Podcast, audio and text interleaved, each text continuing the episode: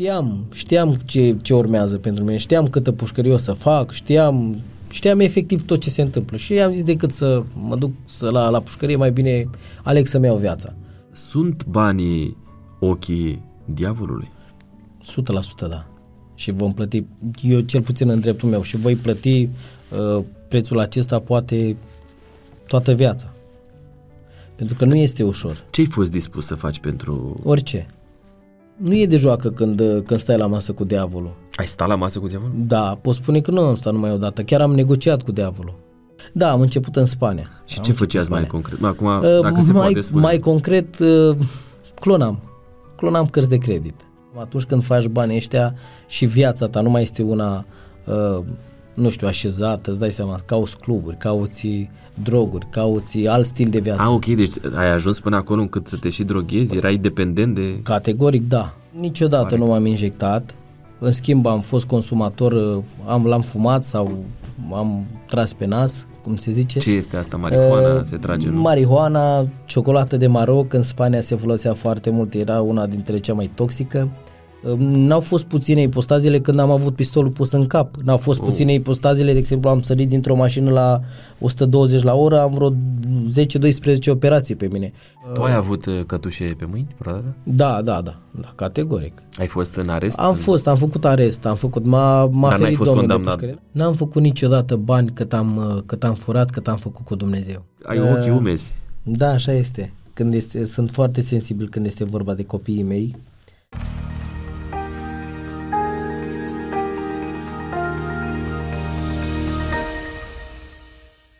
Bun regăsit, dragi prieteni, mă bucur din toată inima să fim din nou împreună aici la Masa Autentic cu un invitat pe care cu siguranță uh, o să-l admirați unii dintre dumneavoastră, alții probabil că o să-l judecați, dar uh, cel mai mult îmi doresc ca, dincolo de povestea de viață, să-l vedeți pe Mântuitorul Iisus Hristos. Înainte de a vi-l prezenta și de a-i spune bun venit aici la Masa Autentic, am să vă mulțumesc dumneavoastră pentru fiecare mesaj pe care ni-l lăsați, pentru fiecare gest de a transmite prietenilor dumneavoastră uh, podcasturile noastre sau pentru fiecare like și um, modalitate de a aprecia ceea ce realizăm noi aici la Autentic. Vă spun toate acestea, uh, am mai făcut-o și în alte ocazii, nu pentru că ne dorim să uh, creștem prin aprecierile dumneavoastră și pentru că vrem să ne înălțăm noi, vrem ca algoritmul YouTube să ducă ceea ce realizăm noi aici la cât mai multe persoane uh, de pe pământul acesta, dacă se poate. Cel puțin, nu, suntem limitați de limba română, dar sunt uh, convins că probabil la un moment dat vom reuși să ajungem uh, și dincolo de cei care înțeleg și vorbesc uh, limba aceasta foarte frumoasă de altfel. Visuri, nu-i așa? Vom spune la prima vedere, dar avem credință. Credința că Mântuitorul Iisus Hristos va, va face posibil ceea ce încercăm noi să ne punem ca ținte.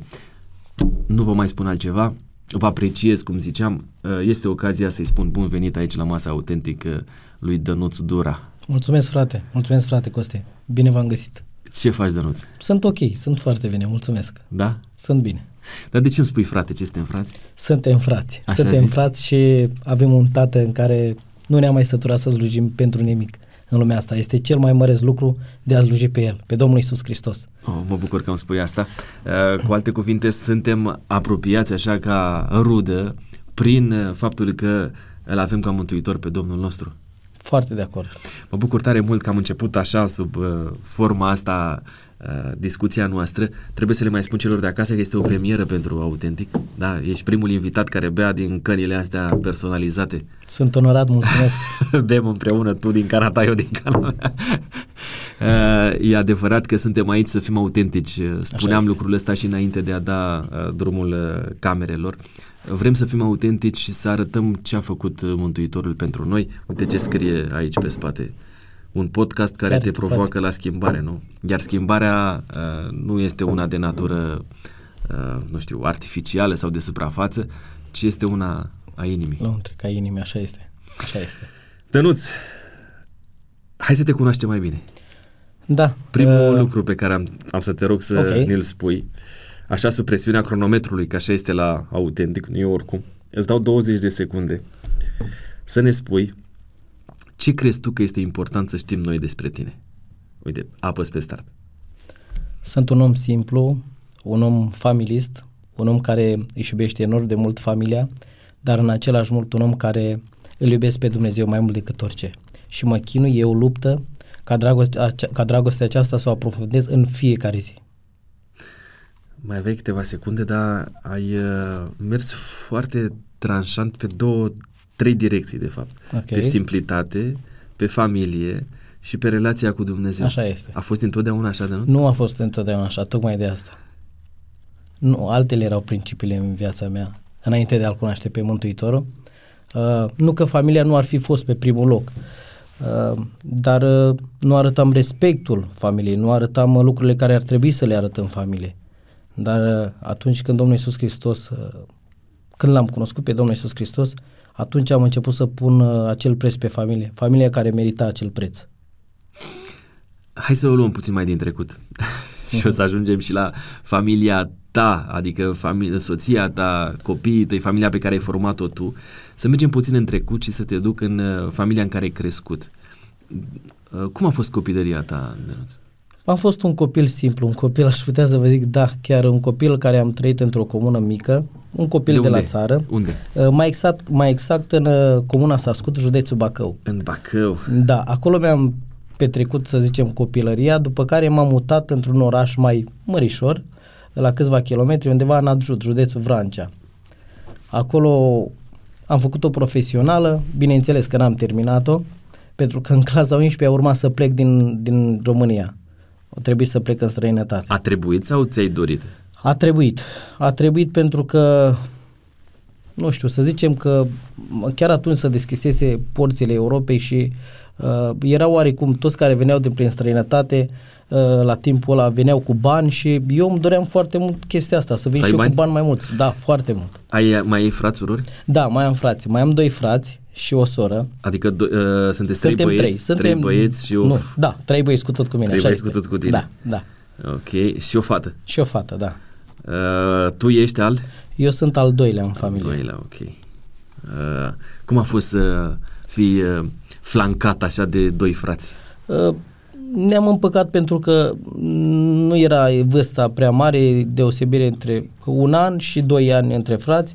Am crescut oarecum... Fata fiind cea mai mică? Fata fiind, fiind a treia. Ah, okay. Fata fiind a treia. Adică după tine. Da, după uh-huh. mine, dar și ea crescând între trei băieți, îți dai seama, era un băițoi al familiei. Nici nu putem spune că era o fată. Da. Uh, a fost o copilărie foarte frumoasă. Mm, am crescut în sânul familiei, părinții ne-au educat cum au putut și ne-au îndrumat întotdeauna către școală și Dumnealor având uh, școală la rândul lor? Nu, o, tata generala de 8 clase, școala generală, mama tot așa 8 clase uh, și totodată ne-au îndrumat într-una spre muzică. Uh, noi ne Știau tra- dumnealor muzică? Da. Ei, noi ne tra- cântau la... Da, noi ne tragem dintr-un neam de lăutare. Bunicul, bunica, tata și vă dați seama. Și s-a terminat acolo? Uh, tata a avut dorința ca și noi la rândul nostru să să preluăm, dar uh, nu am putut. Nu? Am încercat, ne-au dat profesori de muzică, au făcut tot ce le-au stat în putere să facem chestia asta.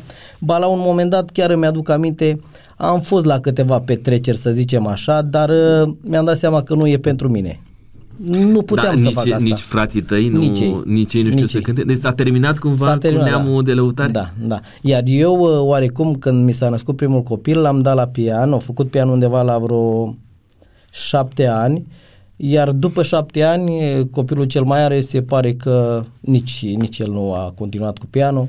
Într-una din zile s-a, s-a trezit și mi-a zis, uite, aș vrea să încep să fac inbox. Deci de la pian o ales sportul. Bineînțeles că nici cu sportul nu a, nu a terminat-o, dar uh, să vedem ce o să mai să aleagă vedem ce va fi mai departe. Da. O să ajungem la, la copiii tăi. Uh, spune-mi, te rog, uh, care este cea mai importantă lecție pe care ți-amintești tu că ai învățat-o în casa părintească? Uh, e o, o lecție foarte importantă pentru că am simțit-o și pe pelea mea. Știu că eram undeva în adjut, nebutasem, eram în clasa noua și o vecină, cred că avea undeva la 89, 90 și ceva de ani, dacă nu mă înșel, uh, l-a oprit pe tata într-una din zile și a zis, uite, copilul tău a trecut iarăși pe lângă mine, cred că era câteva ori, și nu mi-a dat să rămână. Cred că ce am învățat cel mai mult de la tata din casă a fost respectul. Respectul față de, de, de semenii noștri. Erai mai apropiat de tata sau de mama? Uh, n-aș putea spune că am fost apropiat de mama sau de tata, am fost apropiat de amândoi, dar uh, amândoi mi-au inspirat lucrul acesta, respectul. Respectul de vecini, respectul de frați, respectul de neam, respectul de, de tot ce ne înconjoară omenesc. Cred că asta a fost cea mai frumoasă lecție care m-au inspirat părinții mei. Respectul față de semeni. Uh, adolescența cum ți-a fost? Adolescența a fost una destul de, să zicem, până în clasa a 11-a, un copil temperat, am fost ok, n-am fost un copil de 10, dar să știți că n-am fost niciun copil de 4. Am fost un copil acolo de 6-7, pentru că mm, în liceu nu prea mi-a mai plăcut școala, dar uh, nu pot spune că am fost un, un copil rău. N-am fost niciun elev atât de silitor, dar nu pot spune nici că am fost un copil uh, rău. Nu, chiar n-am făcut probleme. Până în clasa 11 chiar am fost un copil model. Aș putea spune asta. Model? Model în sensul că nu le-am făcut probleme părinților. Uh, pentru că chiar dacă eu trăiam, uh, să zicem, în clasa 10 a prietenii mei, uh, nu erau atât de cuminți ca și mine. De exemplu, au mai fost cazuri când au furat și uh, o trebuie să fie închiși, au mai făcut probleme părinților, dar eu am fost un, o excepție, chiar am fost un copil cu minte. Până în clasa 11-a chiar ar fi trebuit să-mi dea părinții un premiu. N-au făcut-o. N-au făcut-o, da. Mai trăiesc părinții tăi? Trăiesc, trăiesc. Trăiesc în comuna Sascut, mă bucur de, de ei. Pentru s-au reîntors la în Bacău. Da, ei s-au reîntors în Sascut. Au stat, părinții mei au făcut multe sacrificii. Ei efectiv s-au întors doar pentru noi în Adjut, pentru că în Adjut aveam câteva licee Uh, și ei au stat o perioadă de patru ani ca noi să ne putem termina liceul. Oh, foarte interesant. Și apoi ei, după ce am terminat și au văzut că nu s-a lipit liceul cum nu se lipește nuca de perete, ca și nuca de perete de noi, uh, s-au reîntors la țară. Asta înseamnă că niciunul dintre frați nu a reușit să-și termine liceul? Uh, nu, la, la timp, mă rog, poate da, mai târziu. Nu, nu, nu, nu niciunul. Nici măcar fata? Nu, toți am plecat.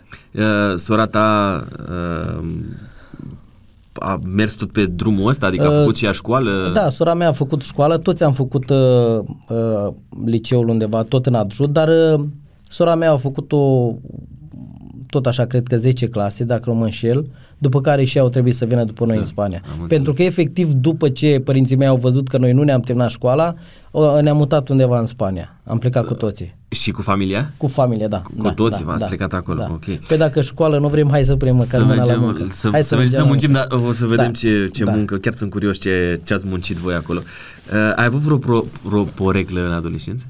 Mm, da, um, am avut o poreclă și mi-o, mi-o, o am din partea fraților mei.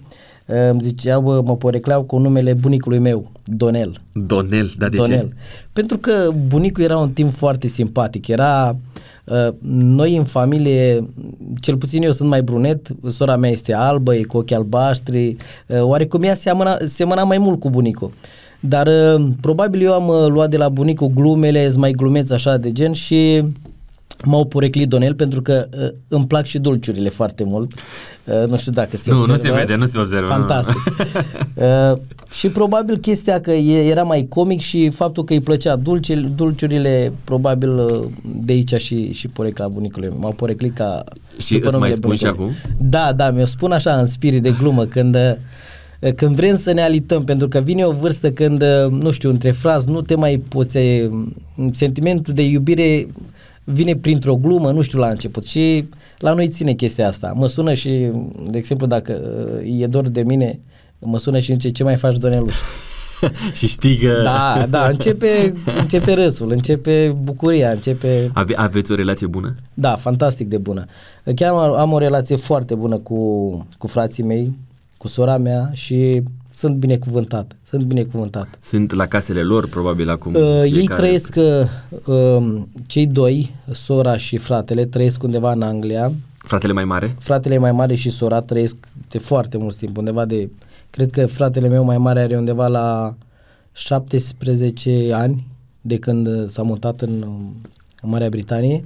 Sora mea are și ea undeva la vreo 10 ani, iar celălalt frate mai mic are undeva la vreo cred că 15-16 ani de când e locuiește în Germania. În Germania. Nu, da. Doar tu te-ai reîntors Eu aici. am locuit o perioadă de 11 ani în, în Marea Britanie, după care m-am mutat în România. Dar ai mai avut și alte locuri? Că da, da, spus am, la un moment da, dat... da, am, am, mai, am mai trăit undeva în Germania vreo 5 ani, am mai trăit în Spania vreo 3 ani și jumătate și un an am mai trăit așa, pe aici, pe acolo, tot în Europa.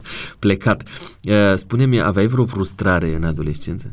Era ceva ce te amăra așa, de care făceau mișto uh, copiii? Nu știu, colegii. poate tot așa în spiritul glumei că era așa. mai mic. Eu nu, mai, mai nu mărunt? măsor, da, eu nu măsor mai mult de 1,63 dar uh, nu pot spune că era neapărat o frustrare. Era, să zicem, o frustrare că nu aveam atât de mulți bani. Asta era singura mea problemă. Întotdeauna, de fapt, din clasa noua, ți-am zis, de când s-au dat drumul porților europei așa și majoritatea au plecat prin Europa, uh, aveam frustrarea asta că nu, nu aveam bani. Vreau, foarte, vreau să fac foarte mulți bani. era o, provin într-o familie uh, modestă, uh, ca să nu spun săracă. N-aș putea spune că au fost uh, modești, pentru că tata era lăutar, câștiga foarte mulți bani din muzică, la acordeon. La acordeon. Uh, Băi, ce păcat că nu știi să cânti la Da, uh, mai știu, dar foarte puțin. Uh, da.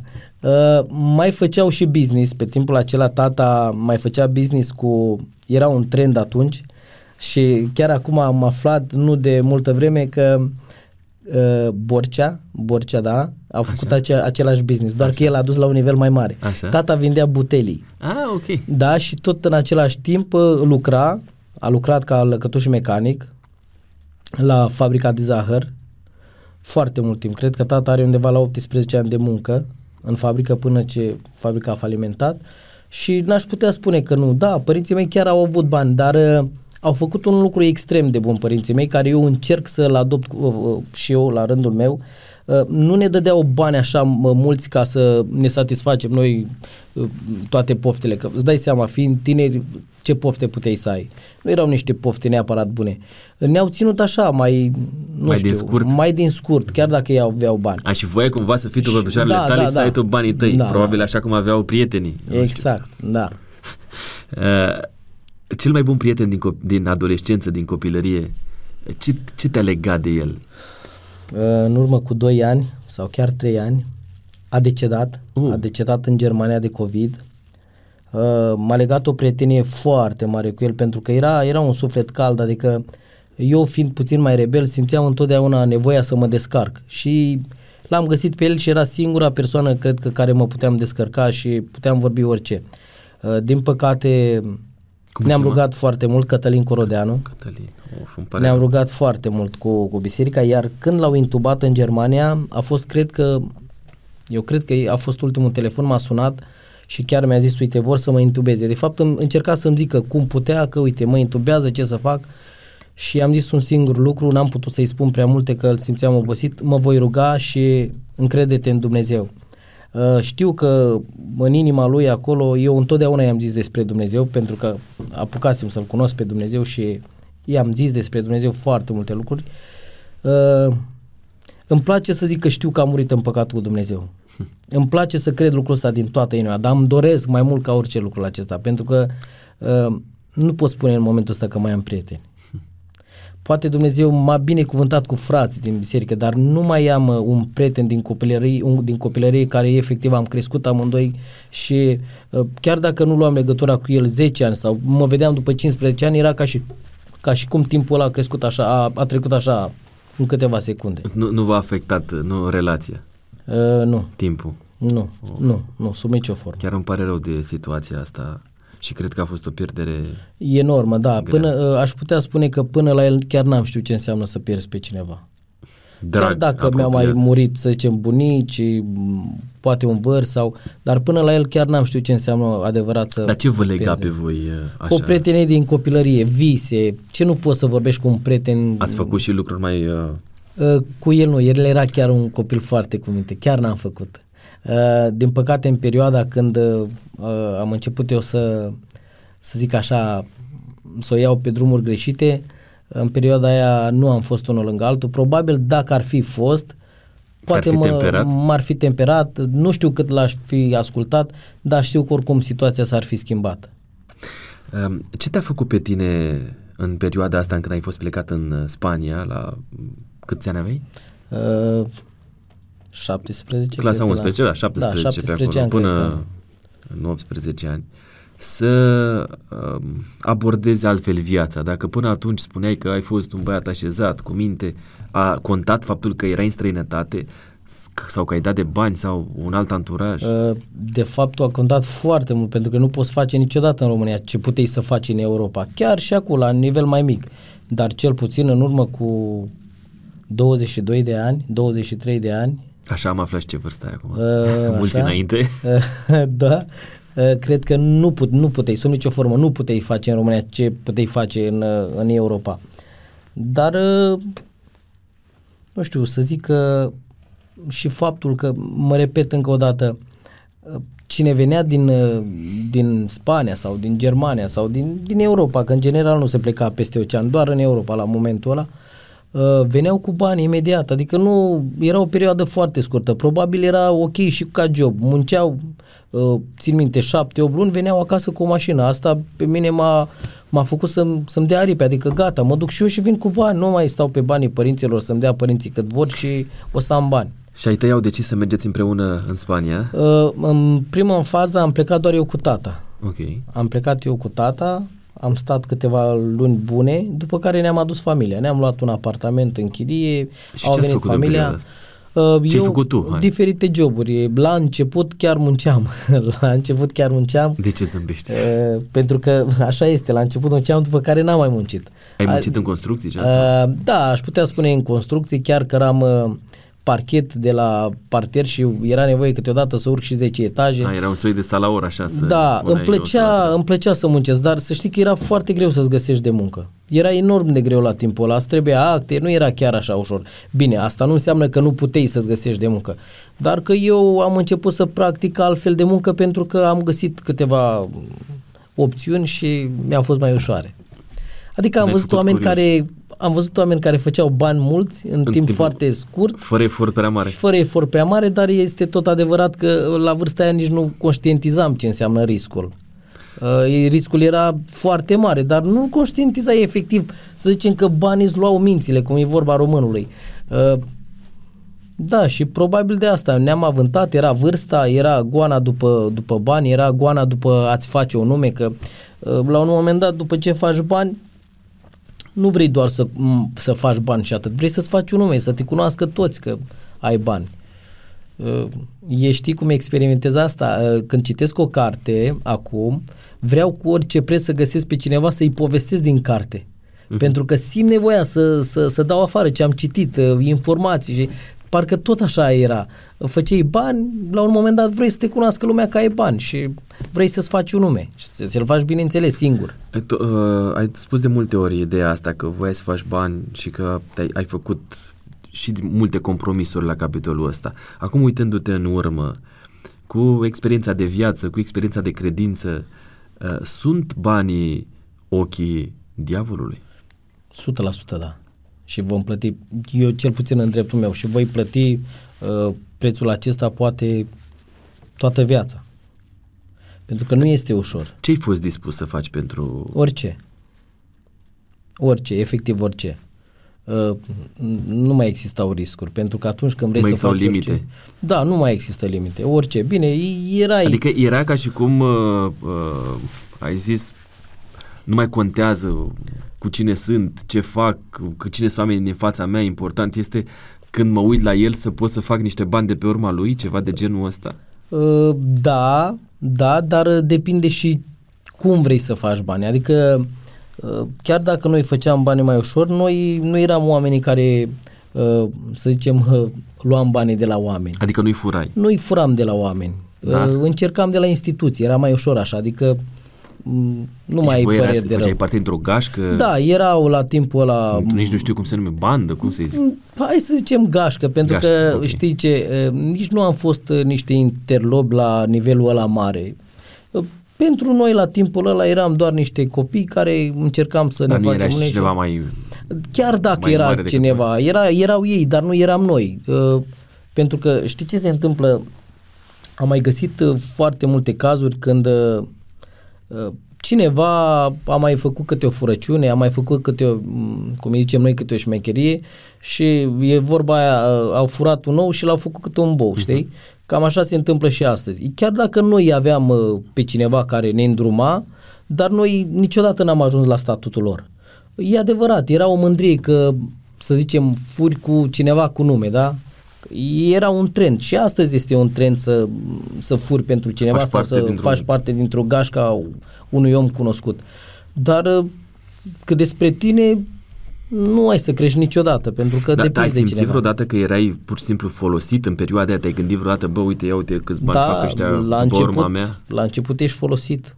Da. Și știi lucrul ăsta, adică Și ai început asta în Spania? da, am început în Spania. Și Am ce început făceați în mai Spania. concret? Acum, Uh, dacă se mai, poate spune. mai concret, uh, clonam.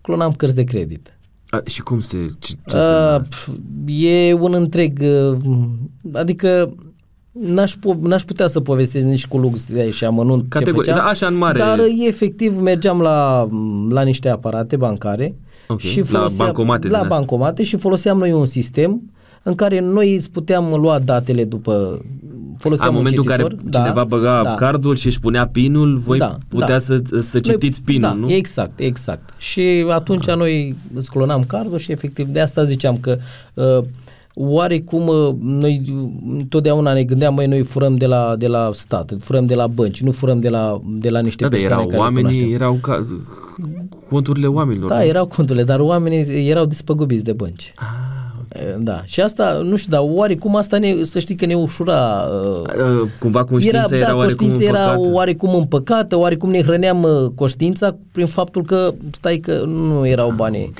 Uh, uite, de exemplu, am avut odată o întâmplare în Spania, am găsit o persoană nevăzătoare la aparat. Așa. Și eram pus A, în- și voi și supervizați aparatele. Da, categoric. Era, erați acolo în zonă, Da. ok. Și am fost pus în, pus în postura să-l fur sau să nu-l fur. Și măcar că m, noi știam că nu furăm de la, de la oameni, furam de la bănci, uh, nu l-am furat.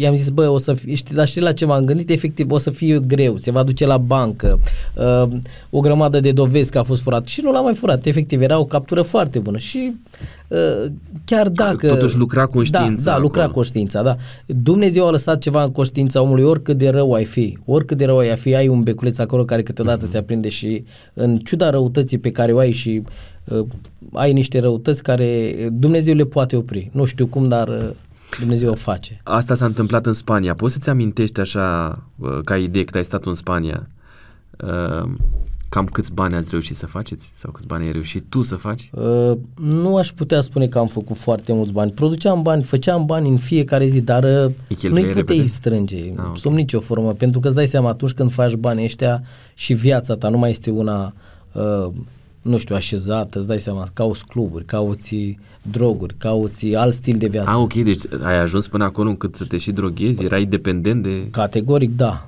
Da, da. am Deci fost la dependent. 17-18 la, ani ai început. Cred că la 18 ani, pentru că un an am muncit. Am specificat, un an chiar Da, am da. muncit.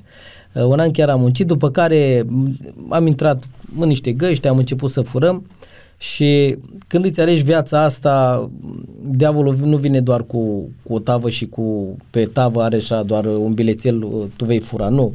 El are pe tavă cam tot ce, ce vrea să-ți Tot dea. acâmul ca să te ia cu da, totul, să te prinde cu începând totul. de la prostituție, la droguri, la viața de, de club de, de noapte și toate lucrurile astea. La 8, 8, 19 ani, 18 la, ani, de la 19. 18 ani, da, da. Chiar, chiar era major. Erai cumva pe picioarele... Da, ai tăi. Ai mei nu mai aveau control asupra mea. Uh, Erai m-am- și rebel, așa cumva, față de ei, în sensul că le-ai spus, băi, acum e viața mea. Da, da, și ei conștientizau lucrul acesta pentru că oarecum se vedea în mine și mama și tata au suferit foarte mult, au plâns foarte mult, dar uh, chiar nu puteau să mai îmi facă nimic. Eram oarecum prins de diavol prea puternic ca să, să mai aud plânsul mamei și al tatei. Era prea profund, nu mai puteam, era... Dar ei îl cunoșteau pe Dumnezeu?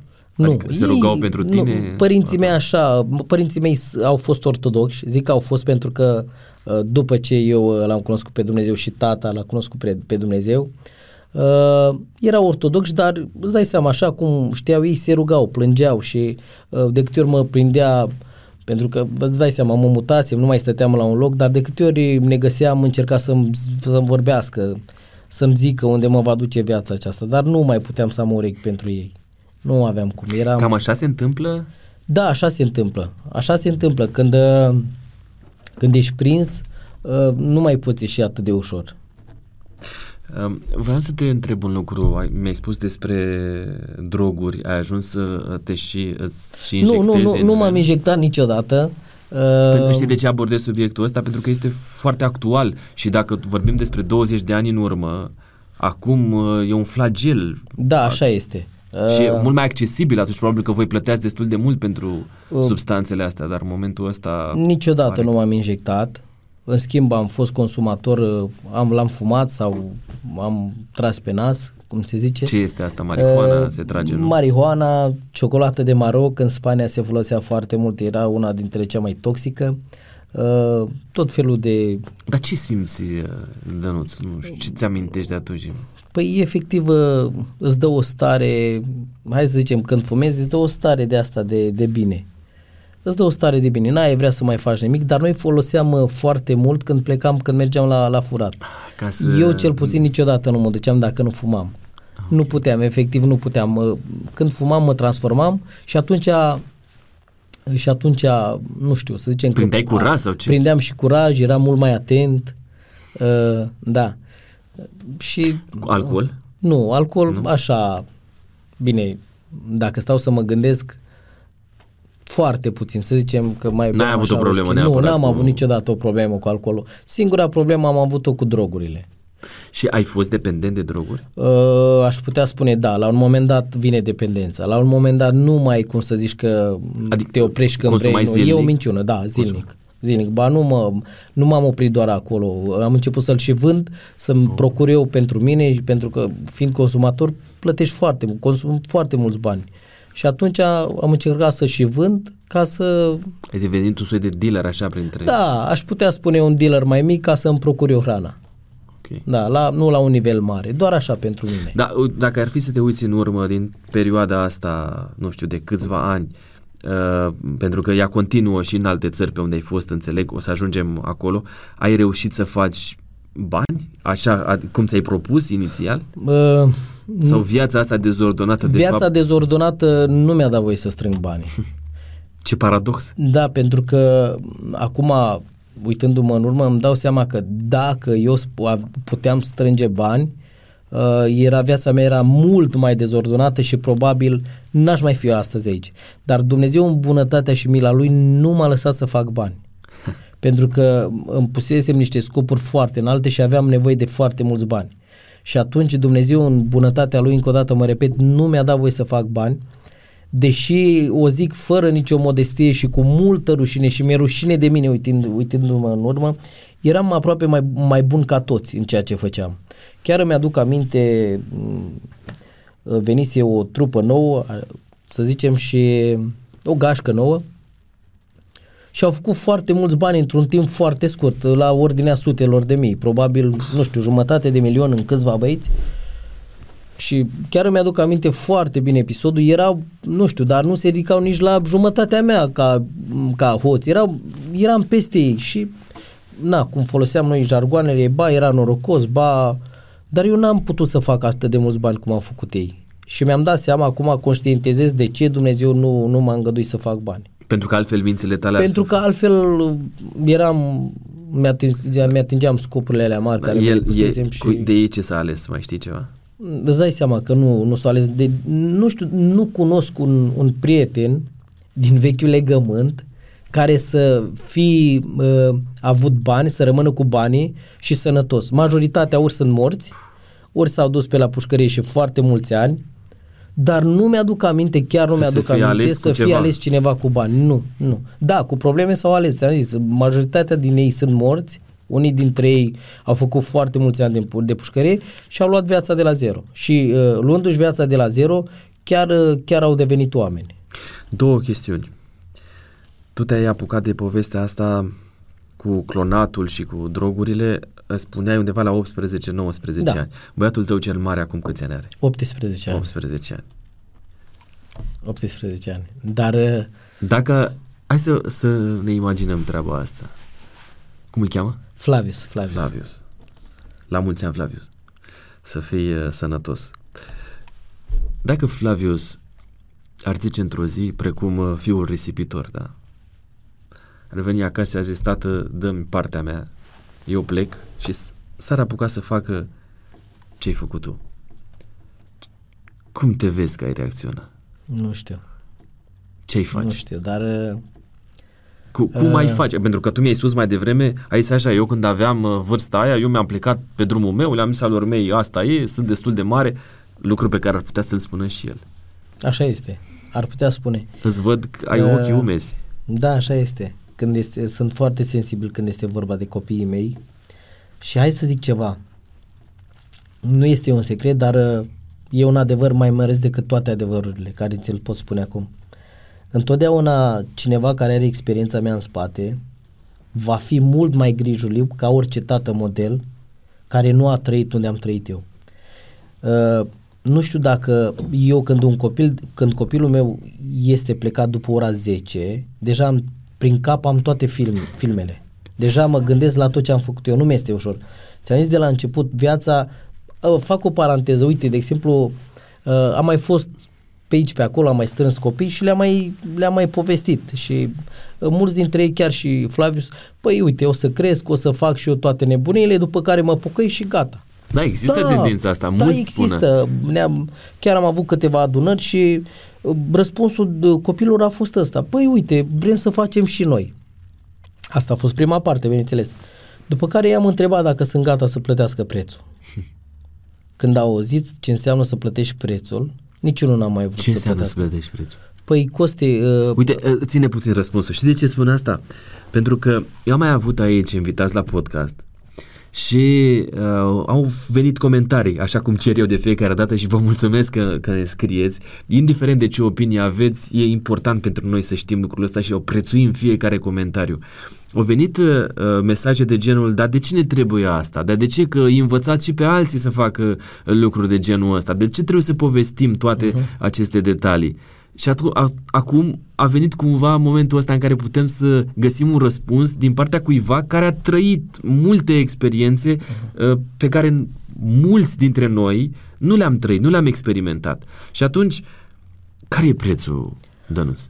Am, uh, am 16 ani de când îl cunosc pe Dumnezeu și nu știu dacă probabil pe noul pământ există un paragraf în Biblie unde zice că există un copac uh, când vom ajunge pe noul pământ a cărui fructe ne vom hrăni. Mm-hmm. Și eu am, m-am stat și, și m-am gândit de ce, de ce să ne mai hrănim, de ce? Pentru că zice că folosește la vindecare. La ce vindecare? La tot ceea ce am făcut. Și acum uh, ziceam de, vorbeam despre preț. Costi, am șanțuri pe creier. Așa îmi place să mă exprim din pricina drogurilor. Hmm. Uh, nu Dar nu, cred că nu e doar o formă de exprimare, cred că este și uh, o realitate. Cred că este și o realitate, pentru că știu că mi-am făcut odată un control, nu mai fumasem de vreo șapte ani și uh, mi-a zis asistenta, uite, mi-arată că tu ai o perioadă de când ai fumat, mai durează câțiva ani până o să dispară nicotina din sânge. Și aveam șapte ani de când nu mai fumasem. Clar că e și la propriu și la figurat. Uh, toate amintirile astea, chiar dacă te pocăiești, chiar dacă Dumnezeu schimbă mintea, îți schimbă mintea, schimbă atitudinea, schimbă tot, de amintirile astea urâte n-ai cum să scapi. Te urmăresc. Oarecum este, este uh, nu știu, eu zic că este plata care ai făcut-o uh, uh, pentru toate prostiile care le-ai făcut.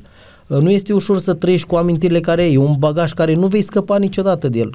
Mulți gata, te-ai pocăit, te-ai liniștit, da, așa este. La prima vedere la prima vedere și mi-aduc foarte aminte, foarte bine aminte, era un episod în, nu știu, într-un manual, dar nu mai știu exact în ce clasă, dacă ți aduce aminte pilda cu cuiele. Copilul cu tatăl, da? Uh, a bătut foarte multe cui în ușă, l-a chemat pe taică să-i arate lucrare. Taică să zice, n-ai făcut bine, dar după care și-a dat seama copilul că a făcut rău și a încercat să scoată cuile. A venit taică să și-a arătat cuile. Scoase, bucuros, la care tatăl îi zice, da, foarte bine, dar găurile? Găurile rămân. Așa și cu tot ce ai făcut. Găurile vor rămâne, indiferent de situație. Rămân bătăile amintiri, rămân cicatricele. Adică um, n-au fost puține ipostazele când am avut pistolul pus în cap. N-au fost oh. puține ipostazele, de exemplu, am sărit dintr-o mașină la 120 la oră, am vreo 10-12 operații pe mine. Uh, iarăși, am avut uh, episoade când am nu ne-am împăcat cu niște dealuri, cu niște albanești prin Germania, țin minte, am fost dus într-un, într-un câmp, mi-au pus, piciorul, mi-a pus pistolul în gură, mi-au dat o bătaie bună, am scăpat și de acolo. N-ai cum să uiți momentele astea. Uh, ne mutam de una zi, de exemplu, la, când trebuia să ne mutăm undeva la un apartament în altă țară, întotdeauna ne luam uh, undeva la parter sau la etajul 1 pentru că efectiv când simțeam uh, că cineva intră în bloc uh, și făcea gălăgie mai mare, ne vinea să ne aruncăm pe, pe, de, de la etaj, că ziceam că sunt mascații, că e poliția, pentru că asta era viața noastră, eram asumați și știam. Tot timpul pe fugă? Tot timpul niciodată pe fugă, liniște. tot timpul niciodată nu aveai liniște și când aveai liniște imediat se transforma în, într-un haos pentru că uh, nu mai, nu mai știi ce înseamnă noțiunea, nu mai cunoșteai noțiunea de liniște, pentru că ești ești așa, într-o viață de asta, crezi că ești fericit, dar când te retragi, când ajungi singur cu tine, îți dai seama cât ești de pustiu și de gol. Nu ești fericit niciodată. Uh, îmi place să trăiesc din amintirile frumoase, dar uh, stau și mă gândesc cât de fericit am fost când făceam toate nenorocile, toate prostile. Deși aparent alergai după fericire. Aparent alergai după fericire, Aveai dar ea niciodată n-a venit. Aveai tot, cam tot ce-ți doreai? În a, principiu? Avei cam tot ce-ți doreai, dar... Adică ce-și doresc da, și tinerii da, din ziua, uh, unii dintre tinerii din ziua Avei cam tot ce-ți doreai, dar parcă golul care... Uh, aveai un gol care parcă orice, orice făcei, uh, din ce, în ce, cât, din ce în ce se făcea mai mare, mai mare. Cu cât adunai mai mult ce vrei, parcă golul ăla era nu se umplea niciodată. și nu se umplea niciodată, parcă ba din contra, se mărea. Și nu e, nu e adevărata fericire, nu este asta a fura, a face bani ușor, uh, după mulți ani pot spune, dar... Uh, Ai dat vreodată ochii, ochii în ochi vreun om pe care l-ai furat? Uh, nu, nu, nu, pentru că nici nu-i cunoșteam, era foarte greu să găsești o persoană care... Nu, nu, pentru că noi nu făceam uh, furăciuni chestii de astea minore, să furi un, o haină sau un parfum sau... Pentru noi astea erau fleacuri, adică nici nu ne, nici nu ne permiteam nu, să furam lucrurile astea. Nu ne încurcam cu lucruri. Erau prea... Adică nu erau bani, vreau să facem... Nu că n-am fi făcut dacă era vorba de mulți bani, dar nu puteai câștiga atât de mulți din asta. Uh, bine, am avut foarte mulți prieteni care făceau asta, am mai făcut-o și eu pe aici pe acolo, dar nu chestii de astea minore, să fur din magazin. Um. Revenind puțin la ce făceați voi, de unde ați scos mulți bani, la bancomatele astea, la cardurile, mm-hmm. clonarea lor, poți să-ți dai seama dacă există vreun aparat din ăsta de clonat pe bancomate? Adică cumva să învățăm și noi să fim atenți sau nu știu cum am putea să... A evoluat foarte mult acum, mi-ar fi și mie greu. Uh, sunt destul de mulți ani de când nu mai, nu mai practic și... Uh, dar atunci, hai să ne gândim atunci, puteai dar, să-ți dai seama? Da, categoric, da.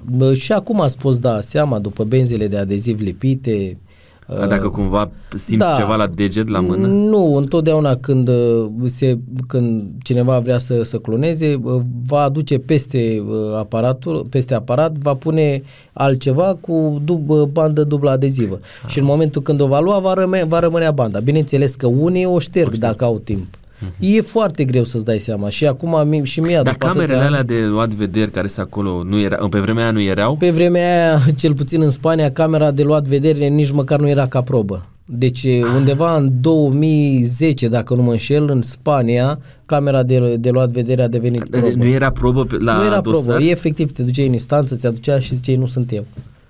Da, chiar am avut un prieten, țin minte o povestioară, uh, era un trend atunci, furai uh, de-astea gilet, rezerve de gilet, erau foarte scumpe. Hmm. Chiar dacă de zici, aparat de ras. De aparat de ras, da. Și l-au, l-au urmărit vreo două, trei zile, l-au, l-au luat până la urmă, l-au dus la un sediu și au zis că nu este el, e un frate. Și efectiv i-a, i-a dat filmat? Drumul. Da, filmat, a arătat, uite, ai fost și azi, ai fost și ieri, ai fost... N-am fost eu. A, și asta pentru că voi știați lucrul ăsta. A, categoric, în orice țară te vei duce bă, ca hot și bă, vrei să furi, primul lucru care îl faci, te interesezi de legi, cum ești încadrat. De exemplu, am avut și foarte multe ghinioane. Acum, prețul nu-l vei plăti doar după ce furi și dacă ai norocul să te prindă, ai scăpat. Nu, prețul îl plătești și atunci. De exemplu, gașca mea din care era formată din fratele meu, Așa. din vărul meu și din prieten. Fratele mai mare. Fratele mai mare, pentru că luasem și pe el, am învățat și pe el meserie. Uh, au făcut pușcărie undeva la patru ani. Ei au plătit prețul fizic. Pentru că în, eram în Spania. În țară, an, acolo. Nu, în Spania. Eram în Spania și la un, un moment, de fapt, eram urmărit de mai mult timp, dar nu știam lucrul acesta. Dar n-ai ce să faci. Și, na, i-au prins, și au fost uh, încadrați la 5 ani, au făcut câte 4 ani de pușcărie, uh, efectiv toți trei. Dar tu nu... Eu cu o seară înainte am, am părăsit Spania pentru că făcusem un business cu cineva, businessul nu a ieșit bine și a trebuit să sar undeva dintr-o mașină ca să nu mă poată să nu mă Atunci împuște. când da, da, povesteai. da, da, da, da. Cu o zi înainte să-i aresteze pe ei, eu, încă o dată mă repet, uh, am avut un business cu cineva, nu a ieșit businessul, în urma businessului trebuia ca eu să mor. Și Business am, tot de natură de asta, uh, puțin mai diferit. Uh, în momentul în care acolo la limita legii. Mm, Categoric, da. Uh, în momentul în care mi-am dat seama că ei vor să mă, să mă omoare, am zis decât să mă omoare ei, mai bine mor eu, nu știu, aveam în fracțiunea de secundă, mi-a venit în cap să mor ca un erou, oricum prostii de astea, că nu mă găseam, nu mă gândeam la realitate. Și țin minte foarte bine, eram într-un Opel Calibra, în, într-o mașină care avea doar două portere în față, mi-am proptit un picior în, în, în stâlpul din dreapta și am zis, bă, trebuie să dau vreo uh, g- lateral stânga, geamul este undeva așa mai micuț, nu e atât de mare. Dar eu m- deja m- îmi făcusem un plan, am zis, dau vreo 10 capuri de geamul ăsta până sar. Din prima, când am dat un cap, eram deja mă, ieșit jumătate din mașină, mă țineam efectiv cu mâinile să nu mi-ajungă fața la, la roată. Uh, ei au văzut chestia asta, au, au frânat, am căzut din mașină, am fugit la, o- era un golf, cred că atunci apăruse golfurile 5 sau 4, nu mai știu exact. Uh, m-am dus să-l, am oprit o mașină și am zis, uh, am, avea o, pe, ave, chiar țin minte în ochii mei, aveau uh, niște pâine, niște baghete de pâine pe scaunul din dreapta șoferului și i-am zis să dă repede bice că dacă, dacă mă prinde pe mine te omoară și pe tine, am zis spaniolului, tot în ideea să fugă. Știu că bă, am închis portiera și m-am trezit leșinat undeva pe o targă la poliție pentru că pierdusem prea mult sânge. Uh, m-am trezit, a venit poliția, ne-a dus la spital, m-a cusut, uh, după care eu trebuie să fug din spital, că îmi dă- mi-am dat seama că eu eram și urmărit, ți-am zis, eram urmăriți, eu am reușit să fug în timpul ăla de la spital, uh, eram în drum spre România la câteva ore, așa cusut, și chiar când ieșeam din Franța, deja m, era m, dat în ziarul, nu mai știu exact cum era ziarul, numele ziarului de Madrid, dar era o captură de aproape 17 oameni care erau arestați, dintre care și, și grupul Ai meu. tăi. Da, pentru că erau mai multe grupuri și na, i-au luat tot, dar în ziua aceea i-au luat pe toți. Uh, și eu trebuie să facă tot grupul acela Dar nu te-au dat în urmărire sau nu te-au dat, nu te-au sifonat? cum nu se m-au spune? sifonat pentru că cine trebuia să mă sifoneze era frate meu. Și când i-au luat, în Spania, nu știu de ce e așa, dar i-au judecat după 2 ani. După 2 ani i-au judecat. Deci în perioada asta au fost liberi? Nu, au fost închiși, În- în arest? dar, dar, dar ei efectiv nu știau câtă pușcărie vor face, ei efectiv nu știau absolut nimic. Așa, i-au judecat după 2 ani, iar după 2 ani avocata i-a cerut lui frate meu să facă un pact. Adică frate meu chiar putea să, să scape dacă el uh, Păra și pe alții? mă păra și pe alții, recunoștea că nu este, pentru că el efectiv nu a apucat să fure și să aibă probe, nu, chiar n-aveau nicio probă. Și cam toate probele mele i le-au pus în cărca lui.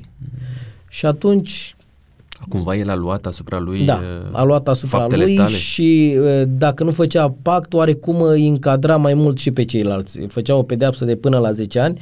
Așa au făcut un pact cu procurorul și cu avocatul și au făcut toți câte 4 ani. Au ieșit după 4 ani. Da. Tu Uh, ai avut uh, cătușe pe mâini vreodată? Da, da, da, da, categoric. Ai fost în arest? Am fost, am făcut arest, am făcut, m-a, m-a Dar n-ai ferit fost domnul de condamnat pușcărie. de- N-am fost niciodată condamnat. Am fost prins de mai multe ori, dar am, am fost și ret, am reușit să scăp din, de mai multe ori.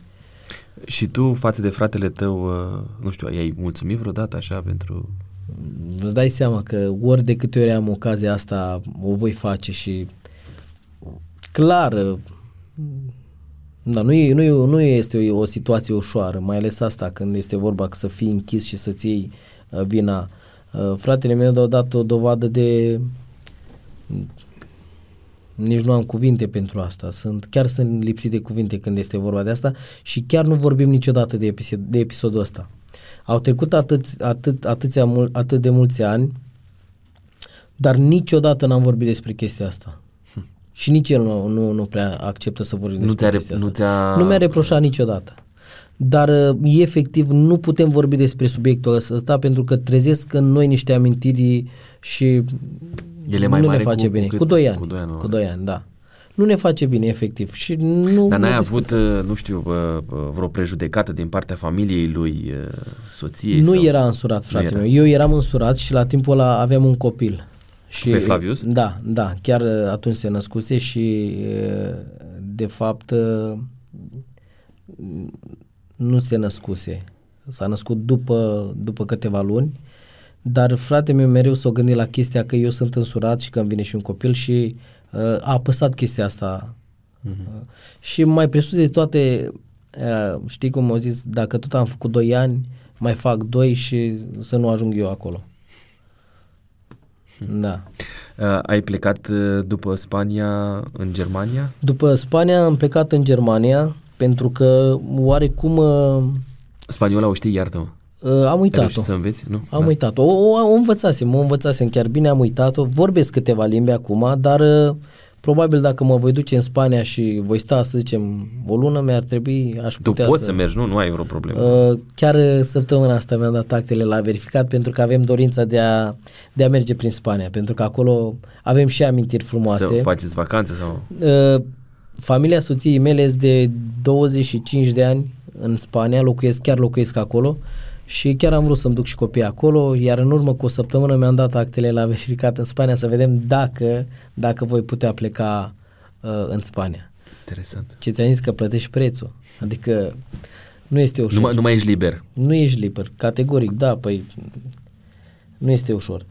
Și Dar tu ai uh, antece- dosar penal? Ce nu am nimic. Nu ai. ok. Nu am nimic.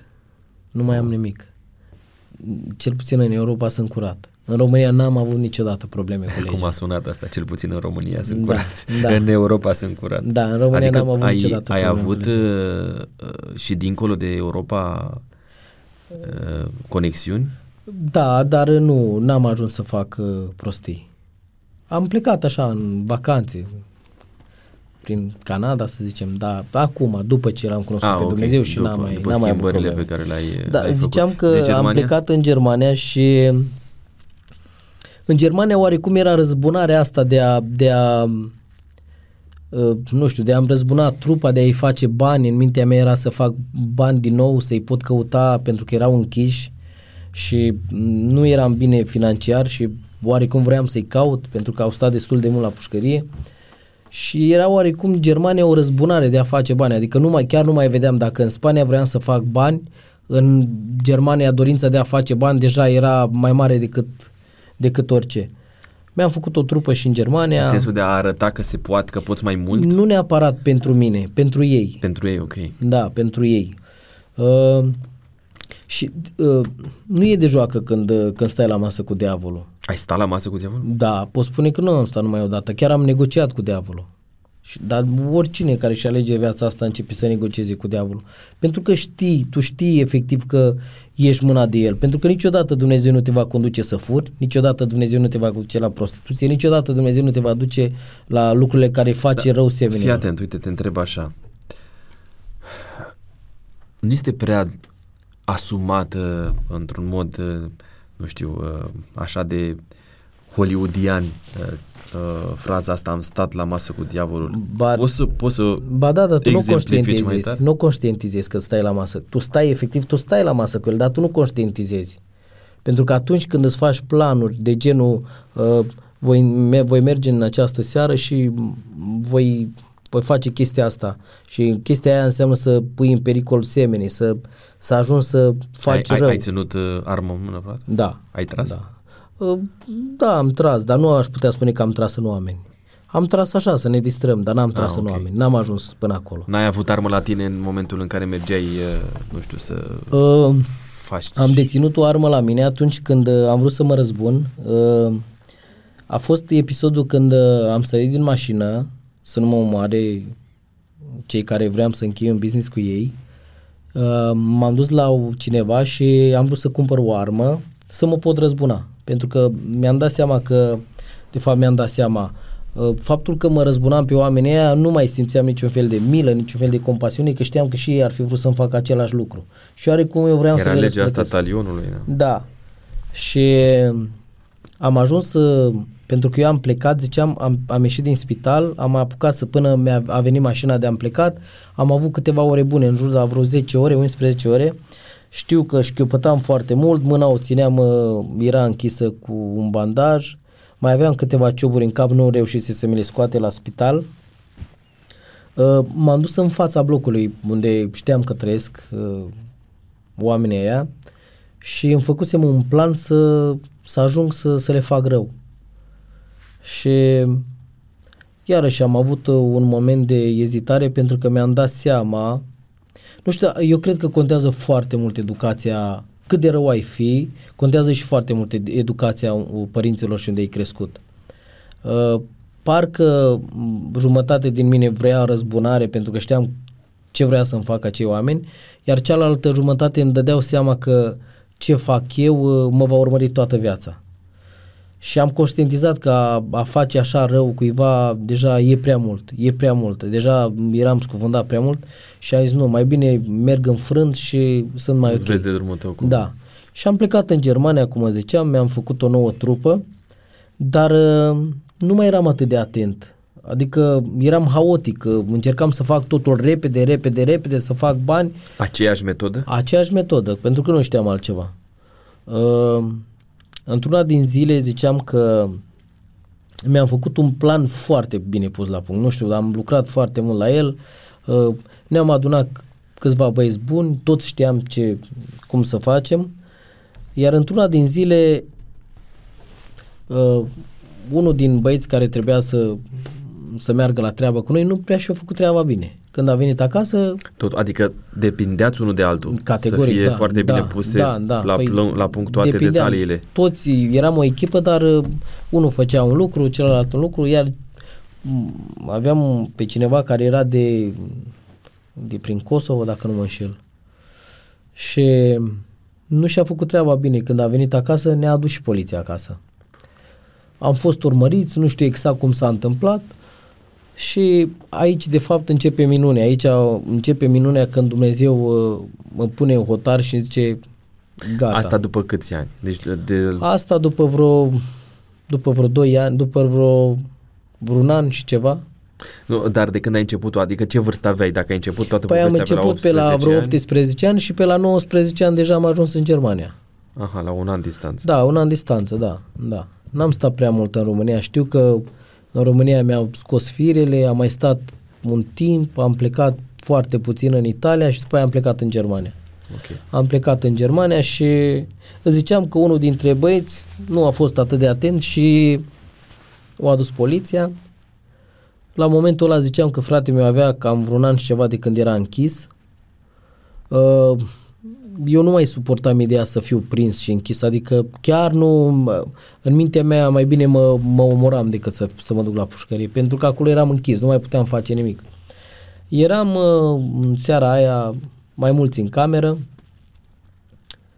și dar înainte de episodul cu, cu, cu poliția, am găsit pe cineva într-un centru și m-a oprit și mi-a zis, mi-a dat un, un nou testament de buzunar. Uh-huh. Zice că el nu știa să citească și să-i citesc un verset. I-am citit un, i-am citit un verset. Român. Român, da, român. După care avea să, acel om avea să devină uh, cruscul meu. Fratele meu ăsta mai mic uh, s-a însurat cu, cu fiisa. Cu fata Da, dar până atunci noi nu-l cunoșteam, nu aveam, nu, nu, nu. Okay. Uh, I-am citit și zice, uite, nu Dumnezeu nu mi-a vorbit mie prin versetul ăsta, am zice, ți-a vorbit ție pentru că eu efectiv fac lucrurile astea. Nu mai mi-aduc aminte versetul. Uh, și mi-a dat uh, Noul Testament de buzunar. L-am luat și l-am băgat în buzunar. Uh, când aveam ședințele noastre de na, ședințe, ne stăteam în apartament și efectiv... Fumam. Planurile pe care trebuia să le faci. Nu, ne, ne distram, ne drogam, okay. ne... Dar tu spuneai la un moment dat, hai că fac și paranteza asta, că e, până ajunge la momentul uh, ăsta de cotitură, uh-huh. spuneai că tu erai căsătorit. Da. Dar unde ai cunoscut-o pe soția ta? Soția mea am cunoscut-o în Spania. Uh, pe soția mea am cunoscut-o prima dată în Adjut, când deci m-am mutat mici. din Sascut. Da, da, ah, da. Okay. După care, uh, când am venit eu, ea deja avea părinți în Spania Și după ce am ajuns eu în Spania, la câteva luni a venit și ea. Dar n-am avut niciodată treabă unul cu altul. Efectiv acolo am cunoscut-o, acolo ne-am îndrăgostit unul de altul și acolo ne-am căsătorit, în Spania. La scurt timp ați avut și copil. Uh, aș putea spune da, doar că s-a născut în România. În România, ok. Da. Uh, și spune-mi un, uh, un lucru. Spuneai la un moment dat de toate tumultul ăsta care a apărut în viața ta. De unde a avut ea puterea să ierte escapadele tale uh, de tot uh. felul, de la relații care nu erau cele mai sănătoase până la uh, Eram tot destul de șiret ca soția mea să nu afle tot ce fac. Ea nu știa, efectiv, cel puțin când m-am însurat, ea nu știa ce, ce făceam, pentru că știam că eram și foarte duplicitar. Pentru că dacă nu eram așa, o puteam pierde pe ea, îmi puteam, puteam pierde prietenii. Dar tu nu te duceai acasă regulat, adică înțeleg că te vedeai cu prietenii A, destul de... Păi aveam mai multe case, îți dai seama, nu poți să locuiești într-o singură casă. Aveai mai multe adrese unde puteai locui. locui. De exemplu, aveai o, o locuință unde țineai sculele, aveai o locuință unde te distrai, aveai o locuință unde dormeai peste noapte, după aia mai aveai și familia. Uh, eram oarecum așa, așezați. uh, planificați. Da, planificați, nu, dar n-ai cum altfel. Uh, ideea este că când am ajuns, pentru că de fapt tot ce am uh, vorbit până acum este, este o istorie, dar istoria începe cu istoria, adevărată istorie începe în Germania pentru că aici, zic, uh, l-am cunoscut eu pe Dumnezeu. Și este cea mai importantă parte a vieții mele, este cel mai important episod, este, este episodul când Dumnezeu încercetează și simt cum Dumnezeu încercetează inima și îți poate, te poate duce de la 180 de grade cu, tot, cu totul. Uh, ziceam că am luat acel Noul Testament și în timpul liber când uh, aveam ședințe cu, cu băieții, când ne distram, uh, cel puțin când te droghezi simți nevoia să fii ascultat, să fii tu șeful, să fii tu el capul, să fii tu uh, cel care strălucește. Și, na, ținea, mai zicei câte o poveste ce ai făcut în Spania, unul mai venea cu câte o istorie cum a furat, unul mai venea cu câte o istorie, dar uh, într-una din zile am luat uh, Noul Testament și noi era Noul Testament cu psalmi. Așa și am început să le citesc. I-am captat cum nicio poveste nu-i captase până atunci. Mai mult, unii au început să plângă, unii din ei bă, încereau să le vorbesc mai mult și mai mult și făcusem un obicei. În fiecare seară eu eram cireașa după tort, eu eram șeful. Pentru că eu aveam acel Noul Testament care îi făceam atenți pe toți. A fost câteva da, aveau zile, ceva cunoștințe ei? Nu aveam niciun fel de cunoștință, spiritual? doar efectiv, nu mai n-au, n-au mai citit niciodată, n-au mai auzit niciodată salmi, erau un scris din altă lume, era cu totul altceva. Și le-am citit vreo câteva zile, dar în același timp când le citeam lor, automat îmi citeam și mie, că mă uitam și rămâneam și eu oarecum uimit. Ca să scurtez oarecum povestea, într-una din zile a venit acel băiat acasă, ne-a adus și poliția, era probabil undeva 9, 10, 10 sau 11 era, cred că ceasul, ne-au înconjurat blocul de maș- mașini de poliție și na, se auzeau prin stații să coborâm jos, să ne predăm. Mi-am dat seama că e prea mult pentru mine. Știam, știam ce, ce urmează pentru mine, știam câtă pușcărie o să fac, știam, știam efectiv tot ce se întâmplă. Și am zis decât să mă duc să la, la pușcărie, mai bine aleg să-mi iau viața. M-am urcat undeva, eram la etajul 4, m-am urcat pe geam, efectiv să sar. Nu m-am mai gândit la nimic. Efectiv Dar de regulă voi uh, vă, vă luați case, spuneai tu la un moment dat, Da, la da, aici au fost foarte greu. Era, nu era chiar atât de ușor. Noi încercam, de fapt ăsta era tu, dar nu întotdeauna puteai, nu găseai, nu... Și acum am avut ghinionul, dar nu știu dacă a fost ghinionul. Probabil tot planul lui Dumnezeu a fost Providența. să găsim... Uh, providența lui Dumnezeu, așa este. Și efectiv m-am urcat pe geam să sar. Aici este Aici este partea care eu am povestit uh, după foarte mulți ani chestia asta pentru că nu puteam să zic oricui uh, episodul ăsta pentru că aici chiar e, e o minune. Uh, m-am urcat pe geam și am vrut să sar. Este adevărat că consumasem substanțe și eram drogat, dar asta nu însemna că eu nu pot să sar după un geam. Puteam să fac mult mai multe lucruri. Și când m-am urcat pe geam, mi-am ridicat ochii spre cer și atunci a fost un moment foarte lucid în viața mea. De ce zic foarte lucid în viața mea? Pentru că ți-am povestit cum era viața mea și să ai un moment de asta de, de luciditate e ceva wow. Mi-a ridicat, mi-a ridicat oarecum ochii spre cer și mi-am adus aminte la ce am citit în Noul Testament. Și am zis așa, cu cuvintele mele, dacă cu adevărat existi, acum am nevoie de tine, salvează-mă. Era prima ta rugăciune? Era prima mea rugăciune. Pă, bine, mai știam în gengerașul meu. Da, așa, de, de, dar o rugăciune din suflet, de o rugăciune din strigăt, o rugăciune de, de disperare, aș putea spune. Și am strigat, dacă cu adevărat existi, acum am nevoie de tine, salvează-mă și mă voi pocăi. Problema e că nu știam de unde am luat cuvântul pocăi. Pentru că nu era natura mea să... Nu era în vocabularul meu, nu cunoșteam cuvântul pocăință sau... Nici nu știam ce înseamnă pocăință de fapt. Și după ce am stricat, m-am aruncat. Ideea este că în loc să cad în afară, am căzut în interior. Și am zis, bă, probabil uh, m-am împedecat, uh, chiar uh, mi-aduc aminte foarte bine că a zis, am folosit eu cuvintele pentru, pentru mine însuși, cât de prost sunt, nu sunt capabil nici de la etaj să sar. Și jap, m-am urcat din nou pe geam să sar. Când m-am uitat din nou să sar, culmea, nu mai era nicio mașină de poliție, nu mai erau lumini, nu mai erau stații, pentru că până să sar, îți dai seama, seara la ora 11, când e liniște, uh, stațiile de poliție făceau multă gălăgie, luminile, Sirenele. Sirenele, era un haos total și să te ridici a doua oră și efectiv nu mai vezi nimic. Eu mai aveam un prieten care uh, era cu mine, el a fost arestat, de-abia scăpase din Italia și oarecum de la el am preluat ideea când am vrut să mă urc pe geam. Că el a zis, eu mă arunc după geam, eu nu stau, eu nu mă mai duc la pușcărie. Ideea este că el s-a dus în fața blocului unde aveam, uh, unde, unde era o, o, o șosea foarte circulabilă. Eu m-am dus undeva în spate, a doua zi mi-am dat seama că era mai nepotrivit locul pentru că unde vreau să sar eu era un gard din sârmă ghimpat. Ajungeam jos, ajungeam carne tocată. Uh, când m-am dat jos și am, de fapt când m-am urcat pe geama doară și am văzut că nu mai e nicio mașină de poliție, m-am dus direct la el că știam că el era în acea situație.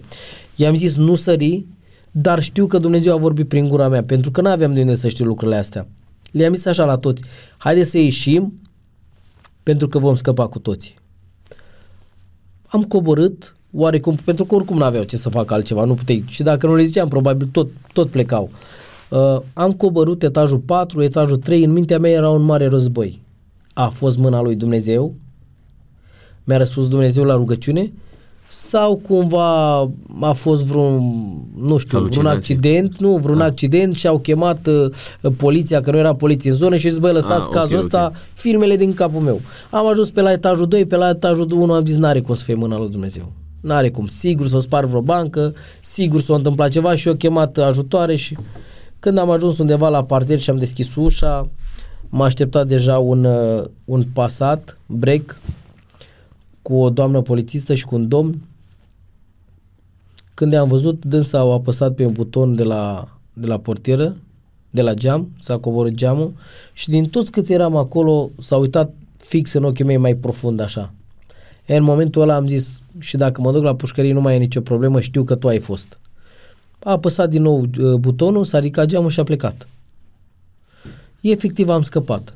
Ne-am dus în seara aia undeva într-o pădure, am stat, am plâns deci, nu, de bucurie. Nu, nu, s-a, nu s-a mai întâmplat nimic? Nu s-a întâmplat absolut nimic. Cel puțin atunci când se circula cu viza de trei luni, trebuia să te întrebe măcar de pașaport, nimic, absolut nimic. Ne-am dus în seara aia, am da. stat da. în pădure și în, într-un frig. A doua zi ne-am găsit imediat un apartament și eu de obicei nu dorm atât de mult, dar a doua zi eu m-am trezit cam mult, pe la ora 12. Bineînțeles, ne făcusem planul de bătaie pentru a doua zi și am avut după aia iarăși un moment când uh, când pot spune că Dumnezeu m-a chemat să stau de vorbă cu El. Și mă gândeam, Doamne, cu o seară înainte am vrut să-mi iau viața, iar acum mi-am făcut planuri nebunești, am căzut efectiv în genunchi și am zis, Doamne, dacă mă vei ajuta să mă scos din Germania, că efectiv nu mai puteam, simțeam că eram legat și nu mai puteam ieși din țara aia. Era. Soția mea nu știa ce fac. Nu, nu, unde era? În România. În România. În România. Soția mea știa că am plecat să fac niște scrocherii, dar nu ceea ce făceam eu. Uh, cât puteam, uh, cât puteam să ascunde ea, ascundeam, pentru că știam că ea e o fire mai sensibilă și nu putea duce. De fapt, nu știu dacă, nu știu de câte ori a avut bagajele făcute să plece, când au mai auzit câteva chestii de genul. Și în ziua aia, nu știu ce s-a întâmplat, iarăși a doua minune, care vine una după alta, știu că am ajuns în România. După atâția ani și eu și soția mea ne întrebăm cum am ajuns eu în România. Eu am în minte o mașină roșie, i-am zice că cumva cu, cu avionul și am o, o vară care m-am găsit cu ea în Bacău. Și ea mi-a zis că ne-am găsit în gara uh, de tren de la Bacău.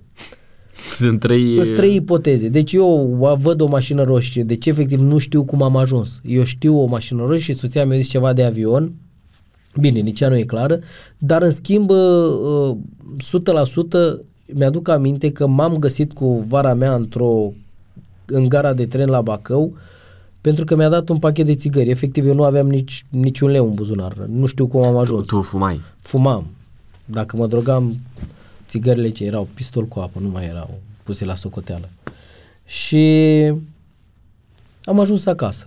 Ajungând acasă, eu aveam deja părinți în Anglia, aveam familia din partea tatălui de vreo 20 de ani în Anglia, uh, mătuși, verișori, erau foarte bine financiar. Și am avut un moment în care m-am liniștit în țară, mi-am luat, am învățat pentru permis, mi-am luat permisul în 3 săptămâni, mi-am luat permisul. Nu aveai, nu aveai permis. Nu aveam permis. Uh, mi-am luat permisul și atunci soția mea mi-a zis, uite, dacă vom merge, îți promit că voi lucra eu, pentru că oarecum pentru mine a munci era de acum o, să folosesc cuvântul ăsta, o înjoseală să muncesc, să mă duc la muncă. Și ea în disperarea ei, pentru că mă vrea bine, mi-a zis, uite cum facem. Eu mă voi duce la muncă și voi munci, eu tu nu vei mai face nimic. Uh, și așa s-a întâmplat. Am și plecat plecat în Anglia. în Anglia. Am plecat în Anglia. Cam în ce an ne găsim? 2007. În 2007. Dar când am plecat în Anglia, măcar că nu-L cunoșteam pe Dumnezeu, am făcut un trat cu Dumnezeu. Adică nu-l cunoșteai cum îl cunoști astăzi, dar deja avusese cu el niște Avusesem experiențe. experiența și atât, nimic mai mult, dar mă urmărea. Uh, m-am dus într-o cameră și m-am pus pe genunchi și i-am zis, Doamne, eu n-am să uit ce ai făcut cu mine în Germania. Dar uite, eu nu știu ce înseamnă pocăință, eu nu știu cum să te slujesc, eu nu știu, pentru că mai era și dilema să-mi fac crucea, să nu-mi fac crucea, că mai știam câteva lucruri, așa foarte puține. Uh, nu știam, adică pentru mine nu-mi făcea cruce, era ceva uh, ca și cum îl trădeam pe Dumnezeu și știam de la pocăiți că ei nu-și fac crucea. Atâta cunoșteam, nu prea multe. Și m-am rugat așa sincer și am zis, Doamne, în țara unde mă voi duce, deci nu știam nici măcar povestea cu Gedeon, să zici, băi, m-am rezumat la scriptură. Nu, e efectiv, în țara unde mă voi duce, scoate-mi un pocăit în față ca să-mi vorbească de, despre tine și să mă ghideze. De, de fapt, asta era dorința inimii mele. Mi-am luat bilet, am plecat și am ajuns în Anglia. Am ajuns în Anglia, doar mi-am lăsat geanta jos din mână și zice tata, ia o mașină lui băiatul meu că am găsit un pocăit prost care vinde o mașină. Hm. Uh, în mentalitatea noastră, pocăiți erau genul ăla de oameni mai sensibili, mai îi păcălim noi pe pocăiți, că ei sunt mai mai fraieri. Mai fraieri. Oh. Și tata oarecum îl găsise pe ăsta fraier că avea o mașină mai ieftină. Tata deja știa piața că mașina care o vindea pocăitul era uh, sub prețul pieței. Eu când am auzit am găsit un pocăit, unde mi-a fugit mintea? La rugăciunea care o făcusem, Doamne scoate-mi un pocăit. Ce zic lui tata? Du-mă repede la pocăit. Tata zice, stai mă liniștit că ți-o ia dacă ți-am promis că ți-o iau, dar tata nu știa că de fapt nu îmi păsa mie de mașină. Colac peste pupăză, uh, îl iau pe frate meu la mic, era și el în Anglia, și mă duce, mă duce la pocăitul despre care îmi zicea tata. Ajung la el și omul în loc să-mi vorbească despre business, să-și vândă mașina, îmi zice, de unde ai venit? Din România? Da, păi tu nu ai bani, cum ai venit din România și vrei să-ți, cumpăr, să-ți cumperi mașină? Și a început să-mi vorbească despre Dumnezeu. Când a început să-mi vorbească despre Dumnezeu, îmi vorbea despre Dumnezeu, dar ca și cum el îmi cunoștea istoria. Nu-mi zicea că sunt hoț, dar faptul că zicea, tu ai nevoie disperată de Dumnezeu. În momentul ăsta este nevoie să slujești pe Dumnezeu. Eu mă tot întrebam, dar de unde știu omul ăsta cine sunt? Pentru că chiar dacă el nu-mi zicea faptele care le făcusem, totuși îmi vorbea exact de, despre ce aveam nevoie. Și momentul ăla a fost când, când m-a invitat într-o una din seri la, la o rugăciune și la, cred că la două zile am intrat într-o casă unde am găsit vreo, să nu exagerez, dar cred că erau vreo 12-13 băieți, dar niciunul nu avea mai, mai puțin de 1,90 m. Erau foarte înalți.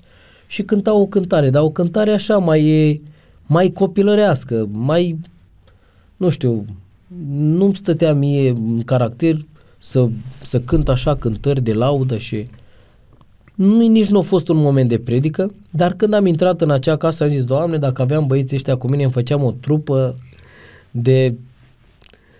Și la un moment dat s-a ridicat un om bătrânel și mi-a zis, a zis doar atâta. Dacă există cineva care vrea să-L urmeze pe Domnul Isus Hristos, îl invite în față să ne rugăm pentru el. Țin minte foarte bine momentul, a început să mi se izbească genunchiul unul de altul ca lui Belșațar, am căzut efectiv la pământ, am început să plâng și din momentul ăla i-am slujit lui Dumnezeu. Și din momentul ăla, în fiecare zi mă chinui și e o luptă, nu este ușor, să îi pot sluji lui Dumnezeu în fiecare zi, așa cum merită el să fie slujit. Asta se întâmpla? Uh, asta se întâmpla undeva 2008 am ajuns, pentru că a fost diferență de o lună. Eu am ajuns în 2007, luna decembrie. Și uh, în același an, în ianuarie, deci au trecut patru ani. Au trecut patru ani pentru că în același an, ianuarie, scăpase fratele de la pușcărie. Okay. Și ne-am regăsit oarecum toată familia în, în Anglia. Și de atunci uh, ai fost într-o continuă căutare de, de Dumnezeu. Uh, da, da. Și ai tăi cum au primit uh, dorința asta? Nu le-a căzut prea bine, să zic sincer. Și cum au început schimbările? Ce, ce s-a întâmplat cu viața ta? Uh, cum ai reușit să lași deoparte drogurile, să ieși din anturaj? Nu mi-a fost... Uh, ai nu, fost într-un centru de dezintoxicare? Nu, sau? nu, nu, nu, nu mi-a fost, uh, nu mi-a fost greu deloc. Uh, uh, dar uh, țin să zic asta, uh, când îl cauți pe Dumnezeu cu sinceritate, nu există nu pot. Când ești sincer și știi ce vrei și știi ce cauți, nu există Eu nu știu, pot de și exemplu, nu vrei. cunosc persoane care cu, se-au străduit enorm de mult să se lase de, de tutun. Ție uh, ți-a fost greu? Frate, e, nu pot spune că nu este o luptă. Aș fi un minciunos. E o luptă, îți dai seama. M-am drogat atâția ani, am făcut toate nenorocile. Este o luptă, dar e o luptă care nu o duci singur. E o luptă în care Dumnezeu luptă cu tine. Cum să, cum să nu poți? E o luptă, dar pf, mai e și bucuria aia că El e cu tine, bă, îți dă ajutor în tot ceea ce faci. Păi țin minte că începând din seara aia, eu nu am mai pus niciodată țigară în gură, eu nu m-am mai drogat niciodată. Uh, da, au fost episoade când... Dar tre- uh, uh, nu, e, e adevărat, erau episoade, atunci, imediat, când trecea pe lângă niște puburi uh, unde fumau marihuana și parcă așa, bă, știi, uh, poveștile alea când se făceau cărnații și copiii mergeau după miros, parcă așa eram eu după mirosul ăla de marihuana. Dar n-am avut niciodată probleme, nu, pentru că am fost sincer cu mine, am fost sincer și știam ce, ce vreau și l-am avut pe Dumnezeu care m-a ajutat. Nu e, nu e o istorie, e o realitate. Tu ai început să-L cauți pe Dumnezeu și uh, căutarea asta după Dumnezeu te-a dus să studiezi și Scriptura. A, da. Uh, de fapt, eu când l-am cunoscut pe Dumnezeu, l-am cunoscut în Biserica Pentecostală. Uh, era o bisericuță undeva în Newcastle, era un grup și am stat undeva la, la un an, după care ne-am mutat în alt oraș cu biserica. De fapt, am plecat din acel oraș pentru că uh, nu mai era biserică, ceva gen și eu trebuie să ne mutăm undeva prin Birmingham și am stat în biserica pentecostală undeva la patru ani, pentru că aveam contact doar cu biserica pentecostală, iubeam biserica, iubeam frații, era ok pentru mine, era... Familia se integrase? În familia mea, nu, nu, pentru că... Ei nu veneau cu tine? Nu veneau. Adică nici soția? Soția venea cu mine, am Și avut un test și cu băiatul? soția, bă, băiatul rămăsese la tata pentru că am plecat de la mama și de la tata. Ei nu au fost așa de acord, dar uh, nu pot spune că am plecat de acasă din, din sânul familiei, că n-a fost mama și tata de acord că m-am pocăit. Am plecat oarecum în căutarea lui Dumnezeu, pentru că nu mai aveam biserică și nu, mă, nu, mai, nu mai vedeam fără Așa, a, biserică. l-ați, l-ați lăsat pe Flavius? L-am lăsat pe Flavius cu mama și cu tata. Voi aveți doi copii, nu? Avem, da, avem trei acum. Trei acum. Trei. Uh, Și atunci era și uh, al doilea copil? se născuse? Încă nu. Nu, Ok. încă nu se născuse. Uh, a urmat un episod în viața mea când uh, am studiat Biblia mai mult și mai în aprofunzime și mi-am dat seama că sunt câteva lipsuri în credința mea. Descoperisem sabatul, uh-huh. descoperisem dietă și hrană uh, și parcă ceva nu se lega, parcă, parcă lipsea ceva și am zis, băi, e nevoie de mai mult studiu. Și am, am... Și asta a venit așa pur și simplu în mintea ta, fără uh, să fie cineva din exterior care să-ți vorbească prim, despre... Prima dată am studiat cu un frate pastor la despre lucrarea Duhului Sfânt. Pentru că eu în perioada când am stat în Biserica Pentecostală uh, eram vorbitor în limbi, uh, eram și profet, eram, uh, aveam darul de, de a profeții și am studiat cu un frate pentecostal, un pastor pentecostal despre darurile duhornicești. Așa. Și mi-a zis că nu așa, nu așa este lucrarea Duhului Sfânt în Biserica Pentecostală, deși el era pentecostal. Doar că era un om studiat. Și după ce am studiat, am plecat, am plecat în Irlanda, țin minte în Dublin cu el, unde fratele Olariu, de fapt noi plecasem să predicăm într-o biserică pentecostală. Predicam, pe unde mă duceam, predicam, mă chemam frații. Și am ajuns așa, avea fratele acest, uh, avea un, un prieten adventist de ziua șaptea și ne-a invitat la el pentru că avea un pastor pe nume Daniel Olariu care prezenta un studiu despre starea omului în moarte. Uh, pastorul care plecase cu el la momentul ăla pentru mine era al doilea Dumnezeu, era omul foarte bun în doctrină și acum este și era sincer, adică nu avea tabela aia de penticostal și ținea strâns de ea, ba din contra. Ne-am dus la un studiu și oarecum eu nu prea eram de acord cu ce zicea fratele Daniel Olariu. Și i-am zis pastorului, zi ceva, stai așa, hai să ne luptăm cu el, că el e adventist, noi suntem penticostali, hai să... La care fratele pastor îmi zice, Dănuț, ce aș putea să-i spun omului acesta dacă el ne-a vorbit din Biblie? Și am rămas așa surprins. Am plecat după aia în Anglia, el s-a dus în România și am zis, bun, eu am, eu am să studiez. Și din momentul ăla am început să studiez starea omului în moarte. După ce am studiat starea omului în moarte, eu, sabatul, după aia eram confuz, am început să vorbesc cu pastorul de la biserică de la noi, am găsit doar oameni care se țineau de, de strâns, de plancarda aia de pentecostal și nu erau oameni liberi. Și atunci am intrat eu pe Google și am scris uh, cel mai puternic predicator. Nu știu exact cum am scris, dar mi-a apărut o poză cu fratele Lucian Cristescu. Pastorul Lucian Cristescu. Da, cu, cu pastorul Lucian Cristescu. Am luat numărul fratelui Cristescu și l-am sunat. Și am zis, frate Cristescu... Asta în ce an se întâmpla? Îți mai amintești așa ca idee? 2000, nu știu, cred că 2014. Ok. Așa, cu aproximație, da, 2013 2014. Ok. L-am sunat pe fratele Cristescu și am vorbit cu el așa, mai direct, să zic așa. Aș putea spune că am fost și puțin obraznic la telefon. I-am zis, frate Cristescu, sunt un frate care sunt în căutarea adevărului și nu sunt singur, mai am și pe soția mea, am și Bona care s-a botezat la noi în casă și mai am câțiva frați care vor să cunoască adevărul. Vreau să vă iau bilet și să vă invit în Anglia. Și îmi zice la capătul celălalt, zice, când? Și zic, în patru zile. Și zice, domnule, am o grămadă de planuri, am o grămadă, nu pot să vin în patru zile. Eu am studenți, eu am, știu, dar eu sunt o oaie rătăcită a lui Israel. S-a auzit liniște, cred că vreo 10 secunde la telefon, după care o voce din partea la zice, ia bilet. I-am luat bilet fratelui, a venit, am făcut câteva studii cu dânsul, Vreau să zic că au venit foarte mulți frați atunci. Au venit pastori pentecostali, au venit pastori baptiști, au asistat la câteva cursuri după șase zile, a șaptea zi, m-am botezat. De fapt, eu am intrat prin mărturisire de credință în Biserica Adventistă. Dar uh, zic m-am botezat că mi-am adus aminte că după câteva zile uh, un cuplu care am studiat cu ei împreună s-au botezat.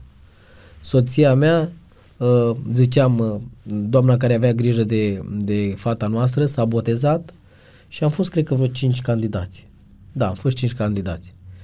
După care... Uh, Dar am... n-a fost schimbarea asta mult prea din scurt, adică doar câteva zile? Da, da, eu aveam experiența bă, bisericii, Bibliei, da, da, aveam da. patru ani de când eram, dar simțeam, am mai studiat adică undeva... atât de repede ai fost convins?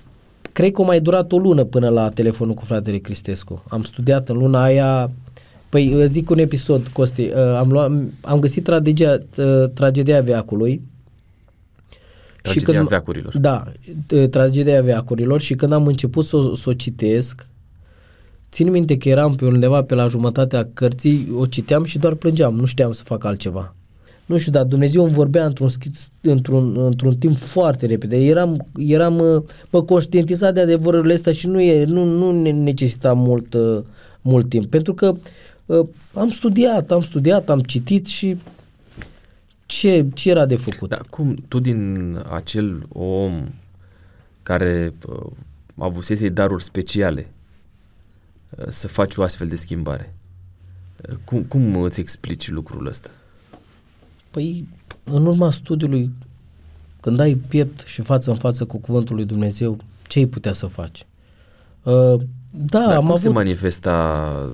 Eu n-am, n-am stat niciodată de vorbă cu cineva și chiar mai, mai făcut curios dintre cei care au, uh, spun că au darul uh-huh. ăsta al vorbirii în limbi. Cum se manifesta? Cum, cum era în, în viața ta? Sau cum îl percepi acum, uitându-te în urmă uh, cu 10 ani la tine? Un lucru este clar, eu nu cunoșteam atât de mult Scriptura. Eu aveam darurile astea, dar nu cunoșteam da, atât sunt, de mult, nu studiam uite. atât de mult Scriptura. Uh-huh efectiv intram într-o tranșă pentru că era un într-o mediu. Transă. Da, mhm. era un mediu, cântarea, cu rugăciunea, uh, volumul ridicat, intri într-o transă și efectiv uh, ești acaparat și da. atunci... Uitându-te în urmă, cum analizezi asta? Păi, uitându-mă în urmă, ăsta era adevărul la, și lumina care o primisem la, la timpul ăla, la perioada respectivă. Și dacă m-ai întrebat cum a fost la o biserică pentecostală, aș, punea, aș, putea, aș putea spune că e un fel de 1-4 al școlii care l-am avut eu și după aia urma 5-8. Dar tu, la... ai, tu ai o considerație specială, cum de fapt am și eu și cum avem Clar. cu toții față de cei care au credința aceasta și suntem convinși că este o credință sinceră Așa pentru este. unii dintre Așa ei. este. Eu nu m-am oprit aici. Eu după ce, bine, nu m-am oprit aici, uh, după ce am vorbit cu fratele Lucian Cristescu, m-a invitat la, la, la Cernica, la Universitatea Adventist? La, da, la, era fosta Cernica, da. Da, Institutul da, Teologic da, Adventist. Da, m-a invitat la Institutul Teologic Adventist și am făcut câteva studii, am făcut undeva, am avut pro, pe profesor, pe fratele Florin Lăiu timp de Uh, cred că o săptămână, după care am făcut cu fratele Cristescu iarăși vreo 10 zile. Uh, am făcut și cu fratele Marius Mitrache, undeva o lună am stat doar să studiem acolo, pentru că nu este ușor să ieși din biserica penticostală pentru că trebuie să dai socoteală. De ce alegerile astea? Și simțea fratele Cristescu și a avut foarte mare dreptate, dar simțeam și eu că am nevoie de adevărurile acestea prezente să le studiez mai mult. Le-am, să le înțelegi să rațional. le înțeleg rațional și să le pot explica. Le-am, eu le-am înțeles, eu trăiam în ele, dar eu făceam, eu făceam lucrul ăsta și să pot da socoteală, pentru că a trebuit să dau și socoteală. Nu mi-a fost ușor să plec dintr-o familie, că erau familia mea, erau biserica unde m-am născut, erau pastorii care m-au ajutat, erau pastorii care m-au iubit și am dat socoteală de credința și de nădejdea care este în mine. Am o relație foarte bună cu Biserica Pentecostală, cu pastorul uh, din Anglia am o relație foarte frumoasă, au înțeles, Uh, chiar am și făcut, ți-au respectat alegerea. Mi-au respectat alegerea pentru că în sinea lor am făcut și câteva studii, le-am mai dat și câteva cărți, au știut că alegerea mea este una scripturistică și una biblică, s-au bucurat pentru mine, a trebuit să plec, dar uh, aici m-am regăsit. Te-ai ai simțit cumva, te, te întreb așa, uh, chiar sunt curios simțământul tău, că este o presiune Uh, din partea acelora pe care i-ai amintit, uh, pastorul Cristescu, profesorul no, Lăiu, no. Mitrache? Sub nicio formă. De, de fapt... Uh, Ai te simțit manipulat în vreun fel? De fapt, de fapt, mi-au dat așteptările peste cap. De ce? Eu nu știu de ce aveam uh, o treabă cu, cu teologii. Eu ziceam că teologii sunt genul ăla de oameni care, care mulg vaca și iau laptele. Dar am avut o experiență atât de plăcută și atât de frumoasă încât îmi pare rău că s-a terminat. Uh, când am ajuns în casa fratelui Lăiu, eu de fapt trebuia să fac naveta, să închiriez o mașină, să fac naveta uh, de undeva de, din capătul celălalt al Bucureștiului la Cernica. Și când am ajuns prima dată la Cernica, m-a întrebat fratele Lăiu unde stai, cum o să faci naveta și și-a dat el seama că eu pierd undeva la două ore să ajung. Și zice, Dănuț, uh, pentru că plecasem cu soția mea, Amândoi am uh, venit la studii. Și ce Tănuț, dar nu vrei să rămâi la mine în casă? Cum adică să rămân la... Pentru mine am fost foarte flatat. Cum să rămân? De fapt, uh, în afară că ei m-au învățat uh, uh, teologia, aș putea zice, și am studiat câteva doctrine, Uh, mai presus de doctrine, eu am învățat în, uh, de la fratele Cristescu, de la fratele Lăiu, de la fratele Mitrache, ce înseamnă să iubești. Uh, nu că n-am Dar știut să lipsea iubesc. asta? Uh, Nu că nu lipsea, dar uh, mi-a arătat cineva care eu aveam ceva cu ei. A, și aveai o veneau, prejudecată. Aveam prejudecați, că așa credeam. Și să vină din, chiar din partea lor, uh, pf, deja au fost o lecție și îi iubesc foarte mult pe acești oameni. Țin legătura și cu fratele Lăiu, cu fratele Cristescu uh, m-am găsit acum recent. Uh, o amintire foarte plăcută, m-au ajutat foarte mult, exagerat de mult. Pentru mine au venit un ajutor chiar atunci când aveam nevoie. Dar uh, Și de atunci, 2014 până astăzi, ești parte din uh, ceea ce înseamnă Biserica Adventistă. da, așa este. Uh, unde crezi, acum cu maturitatea aferentă, ce crezi că ar trebui să preia credincioșii adventiști de la credincioșii penticostali și invers? Uh, în aceleași biserici, și în Biserica Pentecostală și în Biserica Adventistă, ai să găsești oameni care îl iubesc pe Dumnezeu. Uh, ce ar trebui să iei prima dată Biserica Pentecostală din Biserica Adventistă? Nu, hai să facem invers. A, ce ar Ca trebui așa- să iei Biserica Adventistă? Da. Nu Credincioși. știu, vă- să zicem așa, legătura frățească, adică să zicem că sunt prea uniți, că și în timpul săptămânii se văd mai des, uh, să zicem că sunt prea Asta uniți. ia empatia asta Da, și empatia asta, empatizează mai mult între ei, adică m, nu că n-ar fi, dar e mai puțin în Biserica Adventistă, probabil și din pricina joburilor, da? Da, și bine, și ei au. Și ei au joburi, dar totuși se găsesc că uh, fac nopți de veche, se găsesc mai des între ei. Asta spun, adică se da, poate. Da, se și poate. asta da. ar trebui împrumutată. Da, așa este, pentru că ei se găsesc mai des. Uite, de exemplu, eu mă găsesc cu frații uh, de două ori pe săptămână și parcă și noi suntem însetați de chestia asta și e un lucru foarte bun. E un lucru foarte bun. Și invers? Invers sunt mai multe lucruri. Bunul. Hai să ne Invers, rezumăm la uh, un... în totalitate Scriptura, nu doar părți. Dacă Biserica Pentecostală ar lua în totalitate Scriptura și ar trata legea și Vechiul Testament cum ar trata și Noul Testament, aș spune că sunt cu un picior în rai. Să ne ajute Domnul să rămânem și t- cu toții consecvenți la, la relația asta cu, cu Scriptura. Uh, Dănuț, că vorbim despre, despre Dumnezeu, ce crezi că ți-a dat ție în mod special Dumnezeu? Cred că, nu știu dacă dacă mi-a dat ceva, dar cred că mai mult mi-a arătat ceva. Milă. Milă. Au avut prea multă milă, adică față de mine. Consider că nu meritam să trăiesc. Acum, eu nu o zic așa ca un fel de a spune și ca uh, eu, eu simt ce vorbesc, adică nu meritam să trăiesc. Nu că am făcut atât chiar atâta rău, că n-am făcut crime, cum vorbește omul de rând, dar eu am stat și m-am analizat pe mine, nu meritam atâta milă din partea lui Dumnezeu. Până la urmă, ce sunt eu? Ca Dumnezeu să se aplece la mine? Uite, apropo de chestiunea asta legată de milă ce ți-a dat Dumnezeu, din punct de vedere financiar și știi de ce te întreb, pentru că spuneai tu că asta ți-ai dorit, uh-huh. ai iubit să faci bani, ești mulțumit? N-am făcut niciodată bani cât am, uh, cât am furat, cât am făcut cu Dumnezeu. Serios? Situația mea financiară... Wow, deci asta, asta e un titlu. Da, situația mea financiară a explodat atunci când l-am cunoscut pe Dumnezeu Tu și vorbești când, când serios? am muncit. Da, da. Muncesc foarte mult. Uh, nu știu, uh, muncesc enorm de mult, dar uh, nu simt că muncesc. Am o Dumnezeu și Dumnezeu mi-a dat o putere așa de mare încât probabil și anii care noi am muncit, i-am muncit acum.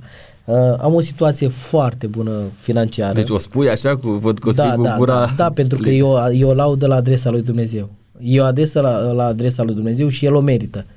Uh, chiar mai fac câte o glumă la, la biserică când uh, mai vine vorba despre business. Am o, o mini pensiune, de, de acolo de ac- acolo muncim și eu și soția mea, la e pensiunea noastră. Uh, Plecând de la zero. Plecând de la zero. Da, nu vreau să Plecând fac, din linie uh, și- ziceam că nu vreau să fac reclamă pensiunii, se numește Vila Estera. Uh, suntem E aici, binecuvântați. în e aici, zona- da, e în zona, e în Balotești. Balotești. Uh, deci, da. Da. I-ai pus și nume biblic. I-am pus numele fetiței mele, care o cheamă Estera. Am trei copii, ziceam, e Flavius, care e cel mai mare, 17. uh, 18, 18. împliniți, este Amos al doilea, Amos. 14 ani, și Estera, fetița. Se vede schimbarea. Da, faptul da, că... Amos și Estera. Da, pentru că... Estera cât are? Uh, 13, ani. 13 ani. Da. Mulți înainte să fie sănătoși. Mulțumesc. Și să, să-ți calce pe urme, de fapt, să-L primească pe Hristos ca mântuitor. Da, e, e și dorința inimii mele ca copiii mei să, să-L cunoască pe Dumnezeu din ce în ce mai Cum mult. e să fii tată de adolescenți? Foarte greu. Nu m-am gândit că o să ajungă m, cu ales Estera că ai și cu trei, uite. Amos uh, mi-e mai ușor, că încă, încă sunt cu Flavius îmi este mai greu, e vârsta asta de 18 ani, e și vârsta când uh, au mai multe nebunii în cap. Copilul, copilul meu a fost crescut efectiv pe băncile bisericii. De ce zic pe băncile bisericii? Pentru că era programul de așa natură, era seara, iar eu puneam patru scaune, puneam câteva hăinuțe și știam că după o oră de biserică el va adormi sau după 30 de minute. Dar preferam să, să, să doarmă în biserică decât să las acasă. Și eu zic și acum, când mai, mai face câte o alegere de asta care nu e atât de bună, îi aduc întotdeauna aminte de, aminte de lucrul acesta. Tu ai fost crescut pe băncile bisericii. Și eu zic așa, mai clar și răspicat, oriunde te vei duce, oriunde, pentru că uh, nu vreau să nu vreau să cred că va fi așa, dar uh, oarecum faptul că a făcut 18 ani uh, mă duce gândul la fiul risipitor. Pentru că văd alegerile lui, adică tinde mai mult așa spre, spre prietenia cu lumea. Măcar că am experiența asta în spate și stau de vorbă mereu, mereu cu el uh, și ți, ți aduceam aminte la început uh, experiența asta a vieții mele știu pe unde am, pe unde am trecut și uh, nu pot să stau nepăsător atunci când copilul nu este acasă. Știu unde se duce, uh, știu ce înseamnă lume, încă am, mai am virusul ăsta să cunosc ce înseamnă viața unui adolescent de astăzi. Uh, chiar dacă au trecut foarte mulți ani, uh, încă știu ce se întâmplă zilele de astăzi cu, cu adolescenții. Da, e- este o provocare. Cred că nu e deloc ușor să ai uh, copii la vârsta pe care i ai tu și cred că împreună cu soția ta, uh, dincolo de sfaturile pe care le, le, le dați fiecăruia, dincolo de, nu știu, îndrumări, uh, există multă rugăciune. Da, așa este, clar. Nu poți fără rugăciune. Uh, pentru că copilul efectiv, pleacă, na, e destul de mare, pleacă de acasă, nu poți fi cu el 24 din 24. Ce poți să faci este să-l predai în mâna, Așa în este. mâna Domnului. Uh, e o binecuvântare. Faptul că ei au crescut în biserică e o binecuvântare. Chiar dacă eu n-am avut parte de, de, de această binecuvântare, știu că cuvântul lui Dumnezeu și Dumnezeu îi va însoți, chiar dacă vreodată vor merge pe cărări străine, știu că Dumnezeu nu îi va lăsa. Dacă Dumnezeu nu m-a lăsat pe mine și m-a scos din groapa pirii, cu siguranță Dumnezeu nu va lăsa copiii. Dănuț, uh, vorbeam despre rugăciune, ori aminteam ideea asta. Uh, Când a, f- care este ultima rugăciune, sau cea mai recentă, hai să zic așa, cea mai recentă rugăciune la care ți-a răspuns Dumnezeu? Așa, să, să fie un răspuns palpabil, să spui, mă, uite, m-am rugat pentru asta și Dumnezeu mi-a răspuns. Dacă există. Uh, au fost mai multe rugăciuni în care Dumnezeu mi-a răspuns, dar uh, au fost, mm, să nu zicem că nu- Dumnezeu nu mi-a răspuns. Uh, poate că n-am primit acum răspunsul, dar au, uh, una dintre cele mai, uh, mai ferbinți rugăciuni au fost atunci când mă rugam pentru prietenul meu. Uh, Deși răspunsul n-a fost la așteptat. chiar dacă răspunsul nu a fost unul așteptat, Pentru Cătălin. da, chiar dacă răspunsul nu a fost unul așteptat, uh, nu știu, am, am mai multă pace în suflet pentru că eu știu ce am vorbit cu el și știu că în momentul ăla și-a predat sufletul în, în mâna lui Dumnezeu. Eu am mai avut experiența de a, de a vorbi cu el ori de câte ori țin minte, ultima oară am fost în Franța la un uh, uh, a fost uh, nunta um, surorii lui și o trebuie să stăm într-un hotel vreo două zile și atunci a fost momentul când, uh, când eu am putut să stau cu el și am, i-am vorbit mai mult de Dumnezeu. L-a urmărit momentul acela, au mai venit la mine, după care în, în ultimele clipe din viața lui m-a sunat, eu i-am trimis mesaj după aia și am zis, de aștept să te faci sănătos, să-i putem sluji lui Dumnezeu împreună. Uh, mi-a scris și el înapoi că și el de așteaptă să-și, să vină acasă și cu siguranță își va, îi va sluji lui Dumnezeu. Uh, de ce zic că știu că Dumnezeu mi-a răspuns? După ce a murit nu aveam pacea aceea. Mă întrebam într-una, oare mă voi găsi cu el? Nu mă voi găsi cu el? Uh, Vorbim despre împărăția cerurilor. Clar. Și Dumnezeu mi-a dat o pace așa și o liniște și am convingerea că mă voi găsi cu el. Așa să dea Dumnezeu, să-ți răspundă Dumnezeu rugăciunii. Dănuță, unde te refugiezi tu pentru a-ți găsi liniștea și pacea asta de care tot vorbești? Am încercat uh, să-mi găsesc pacea în mai multe locuri, dar uh, cred că îmi găsesc cel mai mult pace atunci când citesc. Nici, nu că, nu, când mă rog am și când mă rog pacea, dar cel mai mult îmi vorbește Dumnezeu atunci când citesc, atunci îl simt cel mai aproape, atunci îmi vorbește. Uh, nu știu, dar cred că aș, aș, dacă ar fi după mine, aș da o lege pentru ca uh, în toate farmaciile să vândă și câte o carte. Pentru că e efectiv acolo simt când Dumnezeu se coboară și îmi vorbește. Foarte frumos, foarte frumos cum ai exprimat. Dănuț un exercițiu de imaginație cu două fațete. Te supun la un exercițiu de genul ăsta la care nu, cred că ești primul, okay. sub forma asta. Uh, prima dată, în fața ta în locul meu este diavolul. Ce întrebare ai adresa? Ce întrebare aș, între- i-aș adresa diavolului? Nu știu, ce-mi vine mie acum în cap, cred că l-aș întreba de ce nu te-ai supus Fiului lui Dumnezeu? În același registru, rămâi în zona asta de imaginație, în fața ta se află Dumnezeu. Ce întrebare ai adresat lui Dumnezeu? De ce m-ai salvat? Nu că nu aș avea răspunsul, dar nu că nu aș avea un răspuns din partea lui Dumnezeu că El mă iubește, dar uh, încă o dată o zic, parcă pentru mine mântuirea este cel mai de preț lucru posibil și faptul că nu o meritam l-aș întreba de ce m-ai salvat. Pentru că nu o meritam doar de Ce asta. am eu mai mult decât alții? Ce ai văzut în mine? Ce am eu mai bun? Care e cel mai mare regret al tău, Dănuț? Uh, am un regret, dar uh, totodată încerc cu, cu trecerea timpului să mă vindec de el. De ce nu l-am cunoscut pe Dumnezeu din copilărie? Pentru că mă uit la frații mei care au crescut în familie adventiste și uh, Costi, îi văd cât, cât sunt de puri, îi văd ce înseamnă că n-au avut legături cu păcatul și trăiesc așa de frumos, trăiesc așa, nu că eu n-aș trăi, dar uh, încă o dată zic, prețul care îl plătești sunt amintirile care le-ai făcut și apasă, apasă. Nu e ușor să trăiești cu toate nenorocile astea. Chiar dacă îți slujezi lui Dumnezeu, chiar dacă e o familie, chiar dacă sunt binecuvântat, e o povară care nu vei scăpa ușor de ea.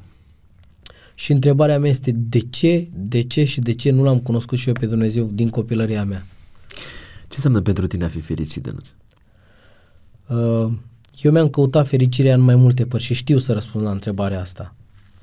Uh, și am crezut că fericirea constă în a avea mulți bani, în a avea mașini, în a domina, în a-ți face o nume. Dar uh, adevărata fericire acum o simt în sânul familiei, acolo unde este Dumnezeu. Uh, am stat și mi-am imaginat cum e să, să fii fericit în sânul familiei fără Dumnezeu. Nu există familie, nu fericire, nu mai există familie dacă nu există Dumnezeu. Funia împlinită în trei. Exact. Uite, știi, mă uitam așa la tine și mi-a trecut în, în, în trece întrebarea asta prin minte, care probabil se regăsește și uh, în mintea și pe buzele unora dintre cei care ne urmăresc. Bun, tu poți să spui despre lucrurile astea acum detașat, că le-ai trăit pe ale alte. Și poți să zici, băi, am, când aveam 18, 19, 20 de ani, am făcut de cap cu de da. toate. Da. Acum m-am așezat, am o vârstă și pot să vorbesc liniștit despre uh, ideea asta. Uh, Oare chiar așa să stea lucrurile? Nu, sub nicio formă. Nu. Uh, sunt un om fericit, sunt un om binecuvântat, sunt un om împlinit. Adică nu o spui doar așa de dragul de a spune. Nu, nu, nu, nu. Dar trebuie să spunem uh, lucrurilor pe nume pentru, pentru copiii din zilele astăzi, din zilele, din zilele de astăzi, care cred că ei pot face totul și va veni o zi în viața lor când se vor pocăi și vor șterge cu Da, da, da, ca, cam așa. așa. Știi cum, cum se spune în popor, uh, bătrânii cu biserica da, și tinerii, și cu... tinerii cu... Nu e deloc așa. Coste, mulți, mulți m, nu pot plăti prețul și ți-am zis, uh, mulți din prietenii mei sunt decedați, uh, mulți au făcut foarte multă pușcărie, mulți au rămas cu traume și eu sunt printre ei, mă regăsesc printre ei. Faptul că sunt viu acum e o minune, pentru că ți-am zis, a fost episodul când am vrut să sar, a fost episodul când uh, mi-au pus pistolul în gură și eu lipsit o fracțiune de secundă, am avut eu un plan prea bun de am scăpat. Uh, faptul că sunt în viață e o minune. Uh, și încă o dată mă repet, ei nu zic că nu poate să facă și asta bătrânii la biserică tineri în lume, dar sunt gata ei să plătească prețul? Pentru că e, mulți din ei se pierd. E o întrebare foarte profundă. Uh, există, Dănuț, cineva față de care ai greșit și încă nu ți-ai cerut iertare? Nu. Nu pentru că odată când, uh, și nu zic iarăși de doar așa un fel de a spune, uh, când îl cunoști pe Dumnezeu, nu doar că vrei să-și ceri iertare, nu știi cum să cauți oamenii care ai greșit să le ceri iertare. Uh, nu, dar uh, chiar nu, nu mi-amintesc să... Nu, sub nicio formă, nu. Nu, nu, nu, nu poți să ai orgolii în, în fața oamenilor care, care le-ai greșit și tu, o copil de Dumnezeu, n-ai cum. Nu există. Ai fost vreodată tentat să aplici, deși știu că mi-ai spus că situația din, din tinerețea ta a implicat anumite instituții, dar ai fost vreodată tentat sau ți-a trecut vreodată prin minte exemplul lui Zacheu să spui, mă, uite, m-am pocăit, l-am cunoscut pe Dumnezeu și să întorc înapoi ceea ce am păgubit de-a lungul timpului? Uh, da, da, pentru că e o istorie foarte frumoasă, dar uh, n-ai, mm, n-ai cum să despăgubești la ce am făcut noi. Pe cine să despăgubesc? Să mă duc la bancă în Spania să le zic am furat de la voi? Nu, n-ai cum. Nu. Dacă ar fi o, o persoană fizic care i-aș fi făcut rău, cu siguranță m-aș fi dus și aș face lucrul ăsta. N-am niciun fel de problemă în privința asta. Chiar nu am. Am vorbit uh, despre Dumnezeu, am vorbit despre Scriptură. E timpul să o lăsăm și pe ea să vorbească.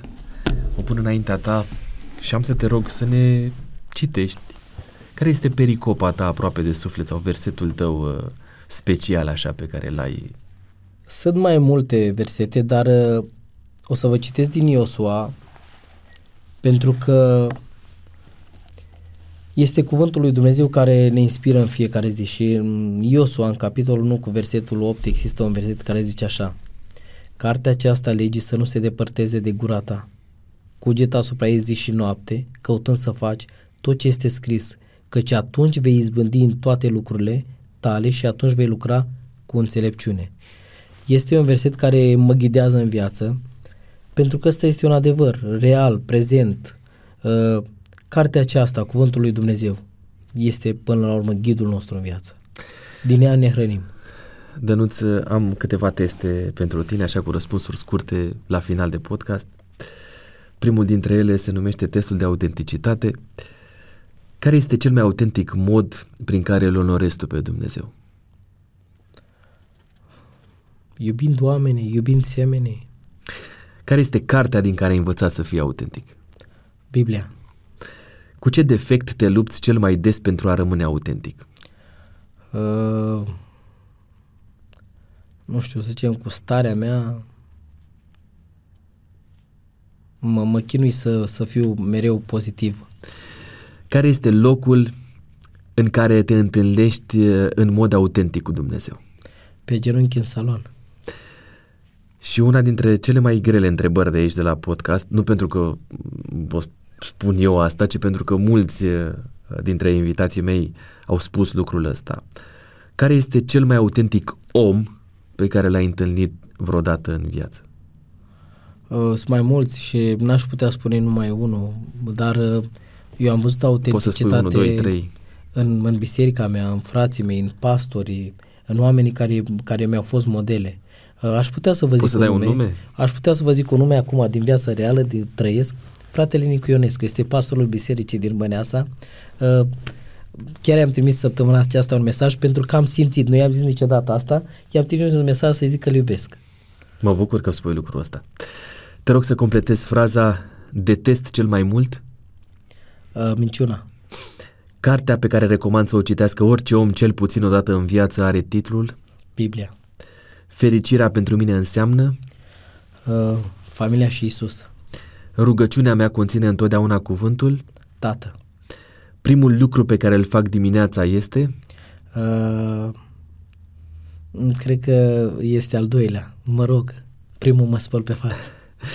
uh, 10 întrebări cu alternativă de răspuns. Biblia în format digital sau pe hârtie? Pe hârtie, Rugăciune pe genunchi sau în picioare? Pe genunchi, Psalmi sau Evanghelii? Uh, Evanghelii. După ce ai greșit te scuzi imediat sau mai târziu? Uh, depinde, în fața soției mai durează câteva ceasuri. uh, Drag de România sau oportunitățile din străinătate? România 100%. Somn odată cu găinile sau pasăre de noapte? Odată cu găinile. Rețele sociale pentru etalare sau pentru misiune? Uh, și și. Uh, apă de la robinet sau plată la sticlă? Plată. Franc sau diplomat? Franc. Încep ziua citind din scriptură sau rugându-te? Rugându-mă. Eu mi-am terminat întrebările, Dănuț, dar nu s-a terminat și podcastul pentru că am o întrebare surpriză pentru tine. Ea este ah, scrisă aici pe bilețelele astea. Eu le amestec. Sunt întrebări scrise de cei care au stat înainte Ok. pe locul tău pe care ești așezat acum. Te rog să o extragi și tu una dintre ele și să eh, răspunzi eh, acestei întrebări. Cine este Dumnezeu pentru tine? Este Wow. și o semnătură acolo? Da, este. O recunoști? Ia să vedem. Uh, cred că așa, da? Nu o recunosc. Uh, Da, cine este Dumnezeu pentru tine? Uh, nu știu dacă este cineva, doar știu că atâta este totul. Totul. Laudă Domnului să rămână așa, să rămână El așa pentru totdeauna. Am și pentru tine uh, provocarea asta de a scrie o întrebare aici pe bilețel și o să-ți dăruiesc pixul ăsta, marca autentic, este al tău, l-am folosit lăsând notiția din povestea ta de viață. Uh, Este marca pentru tine că ai fost aici și că povestea ta de viață, de fapt, istoria ta de viață este scrisă în mod autentic uh, de către Dumnezeu. Te rog, Dănuț, Mulțumesc, te iubește cu Coste. toată inima și te rog să scrii Sper că nu te vei întrebarea. supăra dacă o să-i fac reclamă la Vila Estea. Nu mă supăr, cum să mă supăr, cu toată inima. Te rog să scrii întrebarea. Super. Mulțumesc frumos, împachetează-o, pun-o aici și trebuie să-ți spun că noi avem niște prieteni. Prietenii de la editura Viață și Sănătate. Ok. Uh, e al tău? Ah, Păstrează-l, gata, el mulțumesc. e al tău, nu mi-l dai înapoi. Ziceam de prietenii de la editura Viață și Sănătate. Ei ne pun de fiecare dată la dispoziție câteva titluri. În ocazia asta îți propun două cărți, dintre care să alegi tu una dintre ele. Când leul devine ied, uh, este un titlu pe care ți-l propunem, sau uh, tablete de stil de viață. Uh, Când Leo devine ied. Aceasta să fie pentru tine. Mulțumesc. Dumnezeu să te binecuvânteze, Dănuț. Doresc să strâng mâna. Mulțumesc și Ai eu. grijă de tine, de ai tăi, să rămâi credincios uh, Domnului până uh, când va reveni El și acolo să ne bucurăm cu toții de veșnicie. Așa voi face cu ajutorul Domnului. Vă mulțumesc și vouă pentru că ați fost aici uh, alături de noi la această poveste, poveste extraordinară de viață, de fapt o istorie scrisă uh, cu ajutorul lui Dumnezeu și la chemarea uh, lui Dumnezeu. Sperăm ca uh, fiecare dintre noi să putem să înțelegem și să extragem mesajele speciale pentru inima noastră, să devenim oameni care să depindem cu adevărat de El și că lumea asta, indiferent cât de multe ar pretinde că ne oferă, nimic nu poate egala ceea ce ne dă Hristos uh, prin Duhul Său cel Sfânt. Nu uitați un like, un subscribe, un comentariu, ne face mare bine pentru comunitatea autentic și de asemenea vă reamintesc și de platforma noastră de podcast uh, de, pe, de uh, Spotify, da? de podcastul nostru de pe Spotify. Uh, Ne ajută dacă veți uh, face în așa fel încât să vă abonați uh, și acolo, astfel încât să ajungă mesajul nostru la cât mai multe persoane. Așadar, nu uitați până data viitoare să vă trăiți viața autentic.